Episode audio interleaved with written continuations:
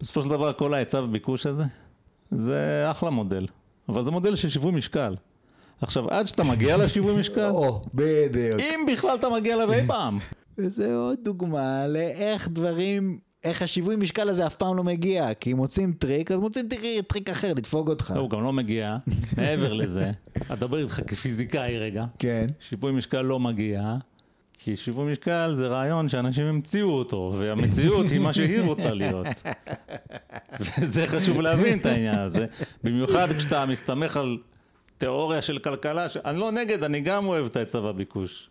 זה אחלה מודל, אתה יכול להבין מזה כל מיני דברים, ישבתי, קראתי ספר היצע וביקוש, מודל מאוד נחמד. אבל יש את העניין הזה של להגיע לשיווי משקל, ויש...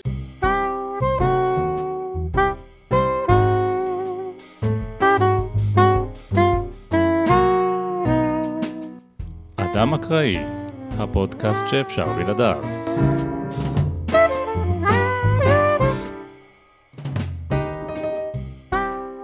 ג'יידי, בוקר טוב, מועדים לשמחה. זמנים וחגים לששון. אז מה... מה, אתה- מה אתה רוצה? לא יוצא כלום, בוא בוא, אנחנו ככה... אז רגע, הרבה דברים מעניינים קורים בעולם. ואין ספק שזה אחד מהם. כן, אין ספק אוקיי? שזה אחד מהם. כן. יש לנו, יש לנו. סרטונים פה, אבל בעיקרון, מה שאנחנו אה, ראינו, התעוררות שלו בימים האחרונים, זה כל מיני אנשים, אה, חבר'ה צעירים עם אוהלים שפתחו אוהלים ברחובות העיר תל אביב, והתחילו לדבר שוב על נושא של בעיית הדיור, שהם רוצים שהמדינה תפתור. אז אנחנו שאלנו את עצמנו בעצם שאלה פשוטה. מה, מה, זה, מה זה בעיית הדיור? על מה מדובר? כן. כי יש כל מיני דברים. זאת אומרת, הדיור בגדול הוא יקר, זה נכון, אבל איזה דיור, כן? כאילו, לא, לא, אנחנו יודעים שלא כל הדירות הן אותו דבר. יש דירה בקריית שמונה, ויש דירה במגדלי יו. עכשיו, איך מגדירים גם יקר? מה זה יקר מדי? זאת אומרת, זה, זה, זה הולך לפי חודשי משכורת, זה הולך לפי... לא יודע מה, כמה משכנתה אפשר לקחת ומה ההחזר החודשי, או... לא, לא יודע, לא, לא כל כך ברור לי מה זה יקר מדי. זו שאלה קשה, תמיד. כן. עכשיו, הבעיה היא זה המחיר של הדירות לקנייה, או המחיר של הדירות להשכרה? בעצם, או שניהם. גם אנחנו שואלים את עצמנו, אולי המחיר הוא סביר של השכירות, אבל הבעיה היא שאפשר להקפיץ לנו אותו תוך שנייה, את השכירות, ויכריחו אותי להסתלק. זאת אומרת, אין שום הגנה על הדייר, אולי, אולי זאת הבעיה. אולי הבעיה בעצם שהש- שהשכירות היא נמוכה מדי. מה זה נמוכה מדי? שהמחיר של... ש- שביחס לעלות הדירה, אוקיי. השכירות נמוכה מדי כאפיק להשקעה, מה זאת אומרת? נניח, אתה קנית דירה ועלתה לך שלוש מיליון, אוקיי. שלושה מיליון שקלים. עכשיו, בעל הדירה משכיר אותו ב-7,500 שקל לחודש, שזה סכום שהוא לא נמוך, אוקיי? אה, אני חושב שהסכום האמיתי יהיה 8,500, כאילו זה השכנים שלי, זה מה שהם משלמים, אבל בוא, בוא נרוץ על זה, אוקיי? מדובר פה על תשואה של 3% בשנה על הדירה. משכירות. משכירות, כן. אבל צורה זה לא רק משכירות. רגע, לאט לאט. עכשיו, זה אוקיי. אומר שאתה מכפיל את הכסף פי שלוש תוך 40 שנה. בבורסה היסטורית, רק מלשים את הכסף פסיבי על תל אביב 125, זה קורה תוך 20 שנה. אומרת, חצי מהזמן בשביל להכפיל את הכסף. לא, אבל אתה יודע מה, אתה לא צודק בכלל. אתה יודע למה? למה אני לא צודק בכלל? בגלל שזה משכירות. זאת אומרת, כן. זאת אומרת, זה תלוי. אם מה שאתה אומר, המשמעות האמיתית שלו זה, אני אמשיך להשכיר את הדירה כל החיים, והשכר הדירה תמיד יהיה 3% מהערך של הדירה שהוא משתנה. אתה מבין מה אני אומר? כי ה-3% האלה זה במקרה, זאת אומרת, השכר דירה שלך הוא קבוע, זה לא ריבית דריבית, זה לא כאילו משהו שעולה לא, זה כל נכון, הזמן. אה, כמובן, זה... נתתי פה איזושהי דוגמה, התשואה היא 3% בשנה, אוקיי? זה ה... זה בגדול. אם תמכור את הדירה נגיד, ותיקח את הכסף, תשים אותו בכיס, אתה יכול לשים אותו באפיק אחר עם תשואה יותר גבוהה. ובגדול, כמובן יש שנים שהבורסה, כמו השנה שהבורסה צונחת, אבל בגדול, תשואה של 3% זה תשואה עלובה באפיק השקעה. כן, אבל עדיין, שקל. לנדל"ן היא פשוט לא כל כך מסחירות, יותר מעליית המחיר הנדל"ן. או, אז אז ופה דווקא יש לך תשואה יפה מאוד. נכון, אז אתה יכול להגיד לא, מדובר פה על האנשים, השכירות זה כלום. מה שרלוונטי פה זה עליית מחירי הדיור. כן.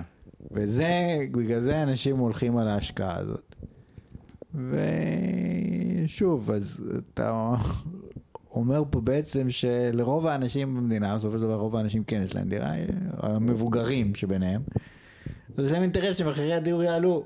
אבל זה לא בדיוק ככה, כי אם זו דירה שאתה גר בה, אתה מוכר אותה, אתה קונה דירה אחרת, אז בסוף מה אכפת לך עם מחירי הדיור? זאת אומרת, תראה, כן מה זה מה אכפת לך, זה נכס שיש לך אותו, ואם אתה תיקלע, למה אתה צריך בכלל אה, חסכונות לגיל הפנסיה? כדי שכשתצטרך, אז יהיה לך, למשל. נכון. אם יש לך דירה שווה המון כסף, אז נגיד במשכנתה הפוכה, אתה יכול מאוד ליהנות מזה שהיה לך את הדירה הזאת, נכון? אם נגיד אין לך מקורות הכנסה אחרים.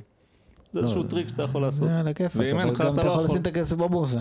אתה יכול לקבל אה, שם דיבידנד. אתה יכול גם... אה, או. אז פה יש שאלה, האם זה משתלם כלכלית, ולא רק כלכלית, כי אפשר גם להעיף אותך מהבית. נכון. אז... אה, בוא נגיד בגיל מבוגר, להתחיל להתעסק עם. שכירויות, זה כבר באמת, אה, אני יכול להבין שזה מאוד אה, כואב, כן? בגיל 70, ללכת לחפש נכון. לשכור דירה. אה, עכשיו, אה, אוקיי, אם רק נחזור לנקודה הזאת של ה... כמו שאתה אמרת, אנשים אומרים, השכירות זה 3% בשנה אמנם, אבל מה שאני מרוויח זה את העלייה של מחירי הדיור. כן. זה כבר הופך להיות משהו בוננזה רצינית. מצד שני, יכול להיות שזה אומר שאם מחירי הדירות היו עולים בקצב יותר נמוך, מחירי השכירות היו עולים. למה? כי אנשים כבר לא מקבלים תשואה מהערך של הדירה. אז הם אומרים, אוקיי, בוא נעלה את מחירי השכירות וזאת תהיה התשואה. אולי, לא יודע, לא מבין בזה, וזה סתם ספקולציות, זה לא משנה. זה יותר העדפות שמהצד של ההיצע, ואתה לא לקחת בחשבון את הביקוש. כשזה מה שקובע את המחיר בסוף, ההתנגשות בין שני הכוחות זה האלה. נכון, אבל סתם, אני, אני רק מביא פה כל מיני דוגמאות לבעיות אפשריות. חוץ מזה, אל תשכח שכשאתה קונה בית, זאת אומרת, צריך בעיקרון להשקיע בדירה כדי לשמור על הערך שלה. נכון. לא תשקיע, אתה יכול להיות בצרות. עכשיו, את זה אני באמת מכיר. כן. אה, אה, יכול להיות, גם פה לא כל הדירות שוות, נניח אם קנית פנטהאוס, אמרת וואלכ אני אשקיע, אני אקנה דירה על הכיפאק. אני בבניין, הגג שלי זה הגג של הבניין, ויש לי גם מרפסת יפה כזאת. 70 מטר רבוע, מעל השכנים. מרפסת, אז אה, שמש, אני יושב שם מבסוט. אני עכשיו אומר לך, נו. שתוך כמה שנים יהיה לך נזילה מהגג. למה? ככה, זה טבעו של עולם, יש נזילות מהגג, צריך לטפל בזה כל כמה שנים. כן. אבל מי סובל מזה? מי שגר הכי גבוה. ולמי לא אכפת? כל הדיירים מלמטה. אבל צריך לשלם. חוץ מהדייר שהוא מיד מלמטה, כי זה נוזל לו לתוך התקרה. לא, זה מה שאני אומר. אתה בפנטהאוז, זה הגג שלך. כן. והמרפסת, 70 מטר רבוע, אתה מבסוט. אבל יבוא יום, והוא יבוא, אין פה שאלה, שאתה תתחיל לנזול לשכן מלמטה מהמרפסת. נכון. 70 מטר רבוע, ל- ל- לעשות איטום מחדש, שצריך לעשות את זה כל כל כמה שנים, כל, יכול להיות גם 20 שנה, אבל צריך לעשות את זה, זה 100 אלף שקל. אמ, זה עוד לפני שדיברנו על כל הדברים האחרים שמצטברים גם לאט לאט. זה עולה כסף לתחזק זירה, דירה, זה לא עולה כסף לשים כסף בבורסה. יש לך דמי ניהול. כאילו זה כן עולה, אבל זה יש לך בסדר. דמי ניהול, אבל אתה כאילו משקלל את זה, כשאתה משווה בין התשואות, אז אתה משקלל את זה, אוקיי? בוא נגיד לך עוד משהו שהוא לדעתי מעניין בנושא הזה. כי חשבתי עליו בעקבות מה שאמרת עכשיו. אוקיי, אנשים מתלוננים על העניין הזה של לקנות את הדירה, זוגות צעירים פותחים את האוהל ברוטשילד וכולי, כן? כמו שאמרנו. אבל אם הם יקנו את הדירה, וחלק מהם כנראה יקנו, מיד הם, הם, זה כן, כמו הסיפור הזה של קישון מאופוזיציה לשלטון, האם אתה זוכר אותו? את הסיפור המופלא זה- הזה? אז למי שלא מכיר, אז הוא... זוכר את הנהגים ואת ההולכי רגל, זה אותו דבר. לא, זה זה. אה, זה זה? כן, הכותרת של הסיפור זה מאופוזיציה לשלטון. אתה הולך בזה, מישהו כמעט דורס אותך, אה, היה חמור, אה, זה חבר שלך שאתה במקרה מכיר אותו טוב טוב, בוא, אתה נותן לי טרמפ, יאללה, תלחץ על הגז, חביבי, אני ממהר, וכמובן שאתה כמעט דורס אנשים אחרים. אז יש את העניין הזה באמת, שאם אתה כן מצליח לקנות את הדירה, אז באותו רגע, כמה שיעלה יותר, ככה יותר טוב מבחינתך. אגב, גם בהקשרים לא רק של, כמו שהרבה אנשים אוהבים אה, אה, לחשוב על אה, חזירותם של בעלי הדירות וכן הלאה, אלא גם בהקשר של, וואלה, זה חלק מהפנסיה שלך. זאת אומרת, כשאתה תגיע לגיל המבוגר הזה ואולי אה, תצטרך את הכסף, ולא תוכל כבר להתפרנס, וכל מיני דברים נחמדים שקורים לנו כשאנחנו זקנים, אבל יהיה לך את הדבר הזה והערך שלו עלה כל השנים, אז אתה נראה הרבה יותר טוב, ואז זה כבר הופך גם לנושא, כאילו, חברתי בעצם, כן? פנסיה לזקנים זה חשוב. אז עלייה וקוץ בה, אני חושב, בעניין הזה. זה, זה נושא מאוד מסובך. כן. מאוד מסובך. עכשיו, יש עוד נקודה מעניינת שהיא ייחודית לישראל. זה הפריון הנמוך בענף הפני, הבנייה.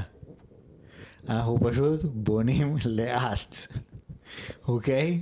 לאט ביחס, וגרוע. ביחס לממוצע OECD, בונים לאט וגרוע, כמו שאמרת, עם כוח אדם לא מיומן. שזה קטע הזיה. קטע כן. הזיה. אז יש פה איזה גרף נחמד שאתה מראה. יש פה, כן, יש פה אני את אפילו הגרף לא לגמרי מבין שהראיתי. מה הגרף הזה אומר. לא, זה מבין אומר? פער הפריון הענפי אוקיי. לעומת הפער במגזר העסקי, ישראל לעומת הממוצע ב-OECD. כן, אז בבנייה אנחנו במינוס 2 אחוז. אנחנו כאילו די לא, גרועים. יותר, מינוס 2 וחצי, אה, בין מינוס 2 למינוס 2 כן, זאת אומרת וחצי. בתעשיות כימיה אנחנו על הכיפאק, בתעשיות ציוד אלקטרוני וזה אנחנו סבבה, אנחנו מעל הממוצע של ה-OECD, זאת אומרת פועל ישראלי שעובד בקריית גת או משהו כזה, מייצר שבבים על הכיף כיפאק.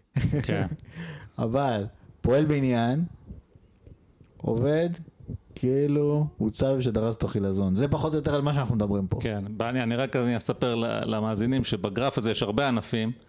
אז אמרנו אלקט- אלקטרוניקה, אמרנו תעשיות עץ, תעשיות טקסטיל, והגרוע מכולם, כמעט, זה בנייה. יש רק אחד שיותר גרוע ממנו, שירותי אירוח ואוכל. אז... שאני אה, לא כל כך מבין מה כן, זה. זה כן, האמת, הגרוע אה, מכולם זה. בנייה, זה קטע הזיה. כן. זאת אומרת, אולי הגיע הזמן שנתחיל ללמוד לשים אבן על אבן במדינה הזאת, אולי זה יעזור. זאת אומרת, זה בעצם מה שאתה אומר. אז אני אומר שאתה יכול לבוא לממשלה בכל מיני טענות, אבל בסוף לא יודעים לבנות פה, זאת אומרת, אה, מגיע פועל בניין, זה, קטע שאנשים... לפעמים הוא לא מגיע. זה קטע שאנשים לא חושבים עליו, אבל אתה, הוא צריך, לא יודע מה, לחבר שני צינורות. כן. אם הוא יחבר אותם לא טוב, לא בצורה מקצועית, תהיה נזילה. נכון. כשיש נזילה כשבונים את הבניין, אתה יודע, זה קטע יפה. אתה בא, אתה מחבר את השני צינורות, ואתה כאילו אומר, טוב, מה זה, תהיה נזילה, נתקן את זה, זה לא בעיה. אבל אחרי שבונים את הבית, שמים את הרצפה, שמים את הכל, יש נזילה, אתה צריך לתקן את זה, זה רק אללה יעזור. אוקיי? כן. זה כבר מתחיל להיות הרבה כסף. ואז אנשים לא עושים את זה, ואז אה, אה, נהיה יותר נזקים, ו... השיטות פה מיושנות, העובדים לא מיומנים והפרויקטים מתארחים, אנחנו רואים את זה, תשמע, אני זוכר אה, בימי ירושלים העליזים, שאתה מסתובב ברחוב יפו בירושלים, שחפרו את כולו, זה קטע הזיה. זה כמו שנראית תל אביב עכשיו. פתחו את כל הרחוב הראשי של ירושלים. כן. אתה אומר, טוב, אם פתחו את כל הרחוב הראשי, בטח יעבדו בשיא היעילות כדי לסגור אותו מחדש. לא, עכשיו שחפרנו את כל זה צריך לנוח. אז אתה מסתכל, אתה אומר, אמצע היום, אמצע שבוע, שני אנשים עובדים. שני פועלים עובדים. אני מדבר איתך על רחוב יפו, עשרות, מי, מי שמכיר, מי, זה ממש כמעט מהתחנה המרכזית עד לעיר העתיקה, זה חתיכת דרך. שני פועלים. יכול להיות. אז, אז יש את מדד תשומות הבנייה למשל, אוקיי? שבדיוק עכשיו עבר חוק על זה, זה מעניין. מדד תשומות הבנייה זה אומר שכשאתה קונה בית, נגיד, אתה קונה מקבלן עוד לפני שבנו אותו. כן. עכשיו, אתה קנית את הבית בשתי מיליון. טוב. עכשיו הוא בא ואומר לך, סבבה, זה המחיר. אתה משלם כל כמה חודשים, אתה משלם עוד קצת, לפי ההתקדמות של הבנייה. אוקיי. זאת אומרת, אתה לא משלם לי עוד עד שלא סיימתי לבנות את השלד. כל מיני קשקושים כאלה, אני לא מבין בבנייה כלום. אבל, אבל בסוף, ברגע שהוא סיים את השלד ואתה צריך לשלם לו, עושים חישוב מחדש של כמה אתה צריך לשלם, כמה עלה מדד תשומות הבנייה, הבנתי, ככה אתה בינתיים תקבל. התייקר זה, התייקר זה, אז אה, אתה כאילו מפצה אותו על זה. אוקיי. התייקר הברזל, התייקר הבטון, התייקר פה, התייקר השם. כן. יכול להיות שזה לא ישפיע עליך, יכול להיות שאתה היית חכם, קנית מראש כל מה שהיית צריך. יכול להיות, יכול להיות שלא, לא מבין במה הקבלנים עושים. אבל הרעיון הוא שהקבלנים מאוד מאוד רוצים שלא ישלמו להם. הם מעדיפים לקבל דחייה, להרוויח את המדד תשומות הבנייה. אוקיי, אוקיי, מעניין. מה הם צריכים את הכסף? כי גם ככה יש פה איזה עניין, בגלל שמלא קבלנים פעם פשטו את הרגל, ואנשים אה, היו משלמים חצי בית ולא מקבלים כלום. כן. אז מה שעושים היום, זה שיש את הבנק המלווה, שהוא בעצם, אתה משלם לבנק, כביכול שילמת לקבלן, אבל בעצם הוא תקוע אצל הבנק. הוא הכסף. נאמן כאילו של הכסף. כן, משהו כזה. לא, הוא- אני לא יודע אם הוא... הוא כאילו מממן את הקבלן, בעיקרון, את, הפרו, את הפרויקט, אבל אתה משלם לו. אתה לא משלם ישירות לקבלן.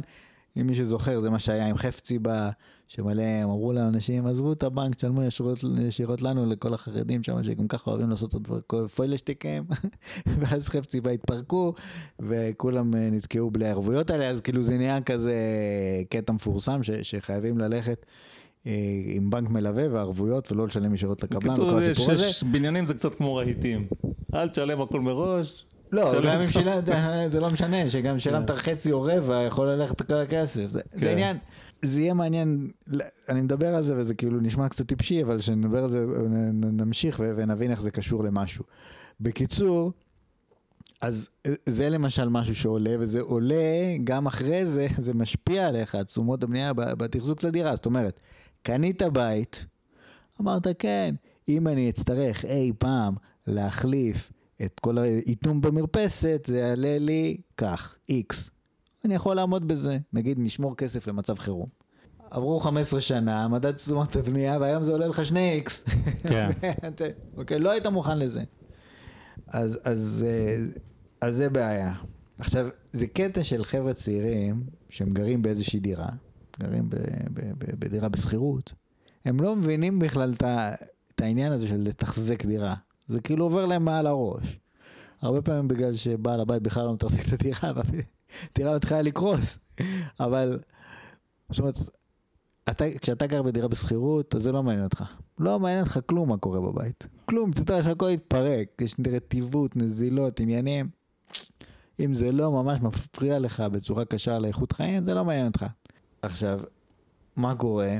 יותר גרוע מזה, אם אתה נזק- צריך לתחזק את. הדירה לפתע פתאום, זה הרבה פעמים קצת לריב עם הבעל בית, וזה תמיד מעצבן, כן? כן, אז אז זה- זה, מי ישלם, זה רק כשזה קריטי. עכשיו, כן. אה, זה, זה גורם, עלול להיגרם נזק לדירה. נזק שאחר כך יעמד בעשרות אלפי שקלים. כן. במקרים כאלה. וזה לא פשוט להיות בתור בעל בית שמביאים לך מכות כאלה. ובסופו של דבר, כאילו, אתה אומר, אוי, מחירי הדירות עלו פי שתיים בעשר שנים האחרונות, אבל אתה בכיס לא השתנה שום דבר, רק אם תמכור את הבית. בפועל לא השתנה כלום, ואתה פתאום צריך להוציא עשרות אלפי שקלים על העניין הזה של תחזוק של הדירה. יותר מזה, אתה, אה, כשאתה ענייני תחזוק דירה, יש כוח אדם לא מיומן. יש מיליארדי חאפרים. עכשיו, אתה בא ממישהו, מביא מישהו לתקן, אז הוא עושה עבודה גרועה, אתה צריך להביא עוד פעם מישהו לתקן. כאב ראש לא נורמלי, ובתור סוחר זה דברים שלא מעניינים אותך אפילו לא קצת, וכל החבר'ה הצעירים האלה, ש... זה... שם הם נמצאים. בסדר, אבל תסכים איתי שזה באמת סוגיה קצת משנית. זאת אומרת, בסוף יחסית ל... זה לא סוגיה משנית בכלל. לא? מה קרה לך בבניין? כשאתה נכנסת, קנית את הבית ונכנסת זה לפה. נכון. מה היה? מה היה? תספר. אבל הייתה בעיה שהעריכים, שזה היה אופנתי פעם לעשות עריכים, היום זה כבר פחות באופנה. ערכים החיפוי של החיצוני, של החיצוני הקירות של החיצוניים. הבניין, שכאילו עושה שהוא נראה יפה כזה. טוב, יפה זה עניין של טעם. בכל מקרה הם היו נופלים. ואז יכול בן אדם שהולך ברחוב, יכול ליפול עליו אריח כזה, מגובה של 20 מטר, והבן אדם הזה כבר לא, לא נשאר בן אדם, כן? ואז, עכשיו זה המון כסף כאילו לתקן את הסיפור הזה, מה שאתה צריך לעשות זה להבריג את כל הערכים האלה, כאילו אחד אחד. צריך אה, פיגומים, כל הבניין, שיבוא פועל, יעשה את זה. ובסוף זה כמובן שבתור בעל הבית אתה מיד אה, נוקט את העמדה שרגע, הקבלן עשה עבודה גרועה, הוא צריך לעשות את זה. הקבלן אומר, אה, חביבי, לא בא לי, זה לא, יקר, אני אני לא רוצה לשלם, סכסוך אומר. משפטי, אני יותר מעשר שנים, בסוף עשו. אני אגיד לך מה הקבלן אומר. נו, הקבלן אומר, תקשיבו, יש תקן. אני עשיתי בדיוק לפי התקן. זה נופל, דברו עם ה- מי שכתב את התקן. דברו עם היצרן של הדבק של העריכים. דברו עם לא יודע מי. תראה, אני עשיתי פעמים- מה שהיה צריך לעשות. אני לא יודע במקרה שלנו מה היה, כי אני, אתה יודע, אנשים טובים מהוועד דאגו לזה, אז אני לא יודע להגיד לך אם הוא באמת עשה לפי התקן, אם הוא רק אמר שהוא עשה לפי התקן. לא, אבל מה אמרנו על מיומנות אה, כן. נמוכה של פועלים? זאת אומרת, הקבלן יכול להגיד, הוא לא בדק אה, אריח אריח שהוא בא כמו שצריך עם כן הדבק כמו. שצריך.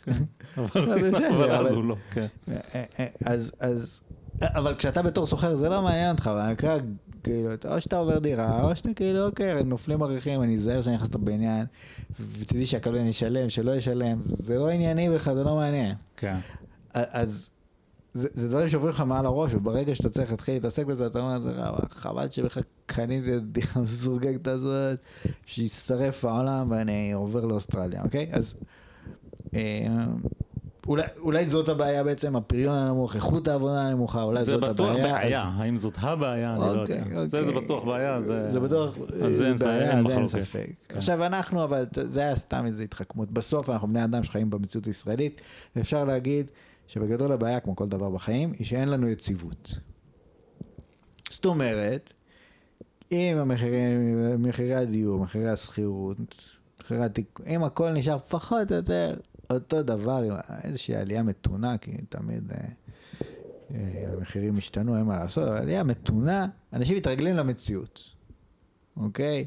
הם יודעים, אוקיי, אני יודע, פחות או יותר איך המחירים, אני יודע שהם לא ישתוללו יותר מדי, ואני יכול לתכנן את ההתנהלות שלי אה, אה, בצורה נאותה. זאת אומרת, אם אני הולך להיות אה, מורה בבית ספר, אני אומר, אוקיי, אני צריך לקבל משכורת X, כדי שאחרי כך וכך זמן אני אוכל לקנות בית. עכשיו, אם, אתה, אומר- אם המחירים משתוללים, אתה לא יכול לעשות שום תכנון כזה. זאת אומרת, אתה לא יכול להגיד כמה בעצם אני צריך, איזה משכורת אני צריך לקבל, איזה משכורת אני יכול להרשות לעצמי. לא, זה יותר גרוע מאתה לא יכול לתכנן. מ... זה תכננת, ועכשיו אתה מרגיש שהתוכניות שלך הלכו לפח. לא, כן? כן, וזה בדיוק. גורם לך ללכת לרוטשילד ולפתוח אוהל. בדיוק, בדיוק. תכננת, עשית כאילו, לא, אתה לא, היית חסר אחריות, בוא נגיד זה ככה. המחירים משתוללים. ב- ב- מישהו בניגוד- אחר היה חסר אחריות, ועכשיו אחרים משתוללים. כן, עכשיו זה לא איזה משהו שהוא מופרך, אוקיי? יש בנק ישראל, ובנק ישראל התפקיד שלו זה לשמור על יציבות המחירים, זאת אומרת בסופו של דבר, אה, זה, זה ההגדרה של התפקיד שלו. כן. למה? כי יציבות המחירים זה משהו שמאוד מאוד חשוב להתנהלות תקינה של אה, משק כל, כלכלי. נכון. אה, אבל באמת, אז בוא נגיד, ה- במובן מסוים, העניין הזה של כאילו עלייה חדה במחירי הדיור, זה איזשהו מין מקרה פרטי מעניין במיוחד של בעיית האינפלציה באופן כללי. זאת אומרת, נכון, כן, אם, המחירים משתוללים, אז גם הביצועים מתחילים להשתולל, כן? כן, אבל. האינפלציה באופן כללי, אתה יודע, זה בעיה יותר חמורה, אם, אם זה לא, אבל למשל, יוצא משליטה, אבל... אה, אתה יכול לגדר את עצמך מאינפלציה באיזשהו מובן. כאילו, אה, כן? כאילו, זה תלוי, אינפלציה, מחירי כן. דלק, אבל נניח מחיר האננס עולה, כן. אתה לא, אז אתה לא קונה אננס. לא, אבל זה לא אינפלציה. אינפלציה זה באמת שהכל לא, עולה, לא, וזה בסדר. בדיוק הבעיה. יכול להיות ש... לא, לא בהכרח הכל עולה באינפלציה. הרבה עולה, הרבה מהדברים. המדד הוא משתולל. בסדר. לא, המדד מורכב מהרבה דברים, בדיוק מהסיבה הזאת. נכון, הוא מורכב כן. מהרבה דברים, זה נכון, אבל יכול להיות שאתה אה, יכול לנתק את עצמך כביכול מהרבה מהדברים האלה. כי בסופו של דבר, כאילו, כמו שאמר קישון, בסוף אתה משלם עוד כמה שקלים על משהו, לא קונה כמה דברים אחרים, ושוכח מכל העניין. בעיתונים משתוללים אינפלציה אינפלציה, אבל יש, למשל הנושא הזה של המחירי הדיור, אם אתה גר בבית ופתאום המחיר אה, שכירות עולה לרמה שאתה לא יכול לשלם אותו, כן. אז מה אתה עושה? אז אתה אוכל אותה וצריך לעבור דירה, וזה כבר עסק מסובך לאללה. כן, ומאוד משבש את החיים, כן. יותר מאשר- שעבר איזה 12 אה, דירות ב-20 שנה האחרונות, כן. זה מסובך. עכשיו, ההיגיון אומר, כן, הבן אדם הפשוט, כמוני, היה אומר, אם אני סטודנט, סתם סטודנט, תל אביבי, אין לי הרבה חפצים, אז אני קצת יותר גמיש בלהגיב לחוסר יציבות הזאת, נכון? כן, לכאורה. אה, אומרים לי, בעל הבית מעלה את המחיר, אני אורז את התיק שלי עם הלפטופ ועובר דירה אחרת. כאילו, מה הסיפור? טוב, כמובן שאם כל המחירים עולים, אז אתה חוזר להורים, כן? חוזר עובר להורים. דירה אחרת זה כבר לא אופציה. אז אה, אני חוזר להורים, אבל מה קורה, כן, אם אתה מבוגר עם ילדים, ולילדים יש בית ספר, ויש להם צהרון, ואם אתה עובר רחוק מדי, אז פתאום צריך עוד מכונית כדי לה- להחזיר אותם, ככל, כי עכשיו זה מרחק הליכה, אז אה, יותר קל לך. כן. עכשיו, מה עם הבייביסיטר? כן, התרגלו לבייביסיטר, אתה צריך לבוא, להתחיל הכל מחדש, חוגים. אתה צריך לשנות את, בעצם את כל החיים שלך. בגלל שבעל הדירה אומר, יאללה, תן לי עוד 500 שקל, עוד 1,000 שקל בחודש, או משהו כזה. זה, אתה מאוד לא גמיש, כן. אבל להפתעתנו אנחנו מגלים שמי יוצא לרחובות למחות על מחירי הדיור? או. החבר'ה הצעירים. מצד שני, הגמישים. עכשיו המבוגרים עסוקים עם הבייביסיטר והחוגים והזה, אז אה, מה אתה רוצה שהם יצאו? חוץ מזה, בגיל 40 אתה באמת תפתח אוהל ברוטשילד ותתחיל לנגן על פעמוני רוח. לא. אוקיי. אבל, אז לא, המבוגרים סליחה זה לא מעניין אותם, שאני אבל זה לא הסיבה. סליחה שאני אומר, אבל צעירים, כל הדברים זה הצעירים עושים, כזכור. זה נכון. אז גם את זה, אוקיי. מה שקרה זה שהמבוגרים, הם כבר פשוט קנו את הדירות. כן. הם פחות מתרגשים. נכון. פחות מתרגשים מהסיפור הזה. עכשיו, אתה שואל אותי איך, איך יכול להיות? אני אומר לך שאין לי שמץ של מושג. אבל אני כן יודע שיש גבול לכמה מחירי הדיור יכולים לעלות. הם לא יכולים לעלות- מעבר למה שאנשים מסוגלים לשלם. בגדול, כן? כן, אבל השאלה כמובן איזה אנשים. נכון. סתם, לא שאני יודע משהו, אבל לצורך העניין, אם כל אה, הדירות נחטפות על ידי, אה, אה, לא יודע, עולים חדשים מצרפת, אז זה לא הסטודנטים שהם ברוטשילד. לא, כן? לא, ברור, ודאי, כן, אבל איכשהו אותם אנשים שהיו ב... שאולם סרדנסקי עשה על זה איזושהי בדיקה, אותם אנשים שהיו במחאה, הרבה מאוד מהם קנו, כן, הצליחו לקנות דירות. כן. לא זוכר בדיוק את המספרים שהוא אמר, אבל הרבה מאוד מהם, ו... אה, לא, לא תמיד כל מי שהולך להפגנה אה, אה, אחר כך מחויב להתנהל לפי הדברים שהוא אמר באותה הפגנה. יכול להיות, אתה יודע, שמצבו השתפר בינתיים, או לא יודע מה נכון. קרה. אז מה אנשים או שהוא עושים? פשוט אכל את החזות. לוקחים משכנתה. גדולה, בסופו של דבר זה, העניין אה, מאוד מרכזי בסיפור הזה. ההורים עוזרים, אוקיי? אם יש לך, אבל אם בסדר. יש, כן. אז ההורים אה, מסוגלים לעזור, ויש להרבה אנשים, אה, מי שיכול לעזור. אה, אה, הם קנו במקומות יותר זולים, זאת אומרת, אנשים קונים במקומות יותר זולים. כן. בקיצור, עשו מה שהם צריך בשביל להסתדר לקנות דירה, כי באמת זה בלתי אפשרי אה, להיות בתור מבוגר עם ילדים, לחיות בשכירות, לא בלתי אפשרי, זה מאוד מאוד קשה ועלול להיות מאוד בעייתי, הם באים ומעיפים אותך. כן. זאת אומרת, אני ככה הוצאתי מכלכליסט פה איזה משהו שכתוב שמחירי הדירות הוכפלו ויותר בעשור האחרון, אך שיעור הבעלות על דירה כמעט שלא השתנה. כן. שני שליש ממשקי הבית בישראל גרים בדירה בבעלות של לפחות אחד מבני משק הבית, או בבעלות קרובי משפחה. 31 אחוז, ממשקי הבית גרים בשכירות, ושני אה, אחוז גרים בכל מיני קיבוצים כאלה.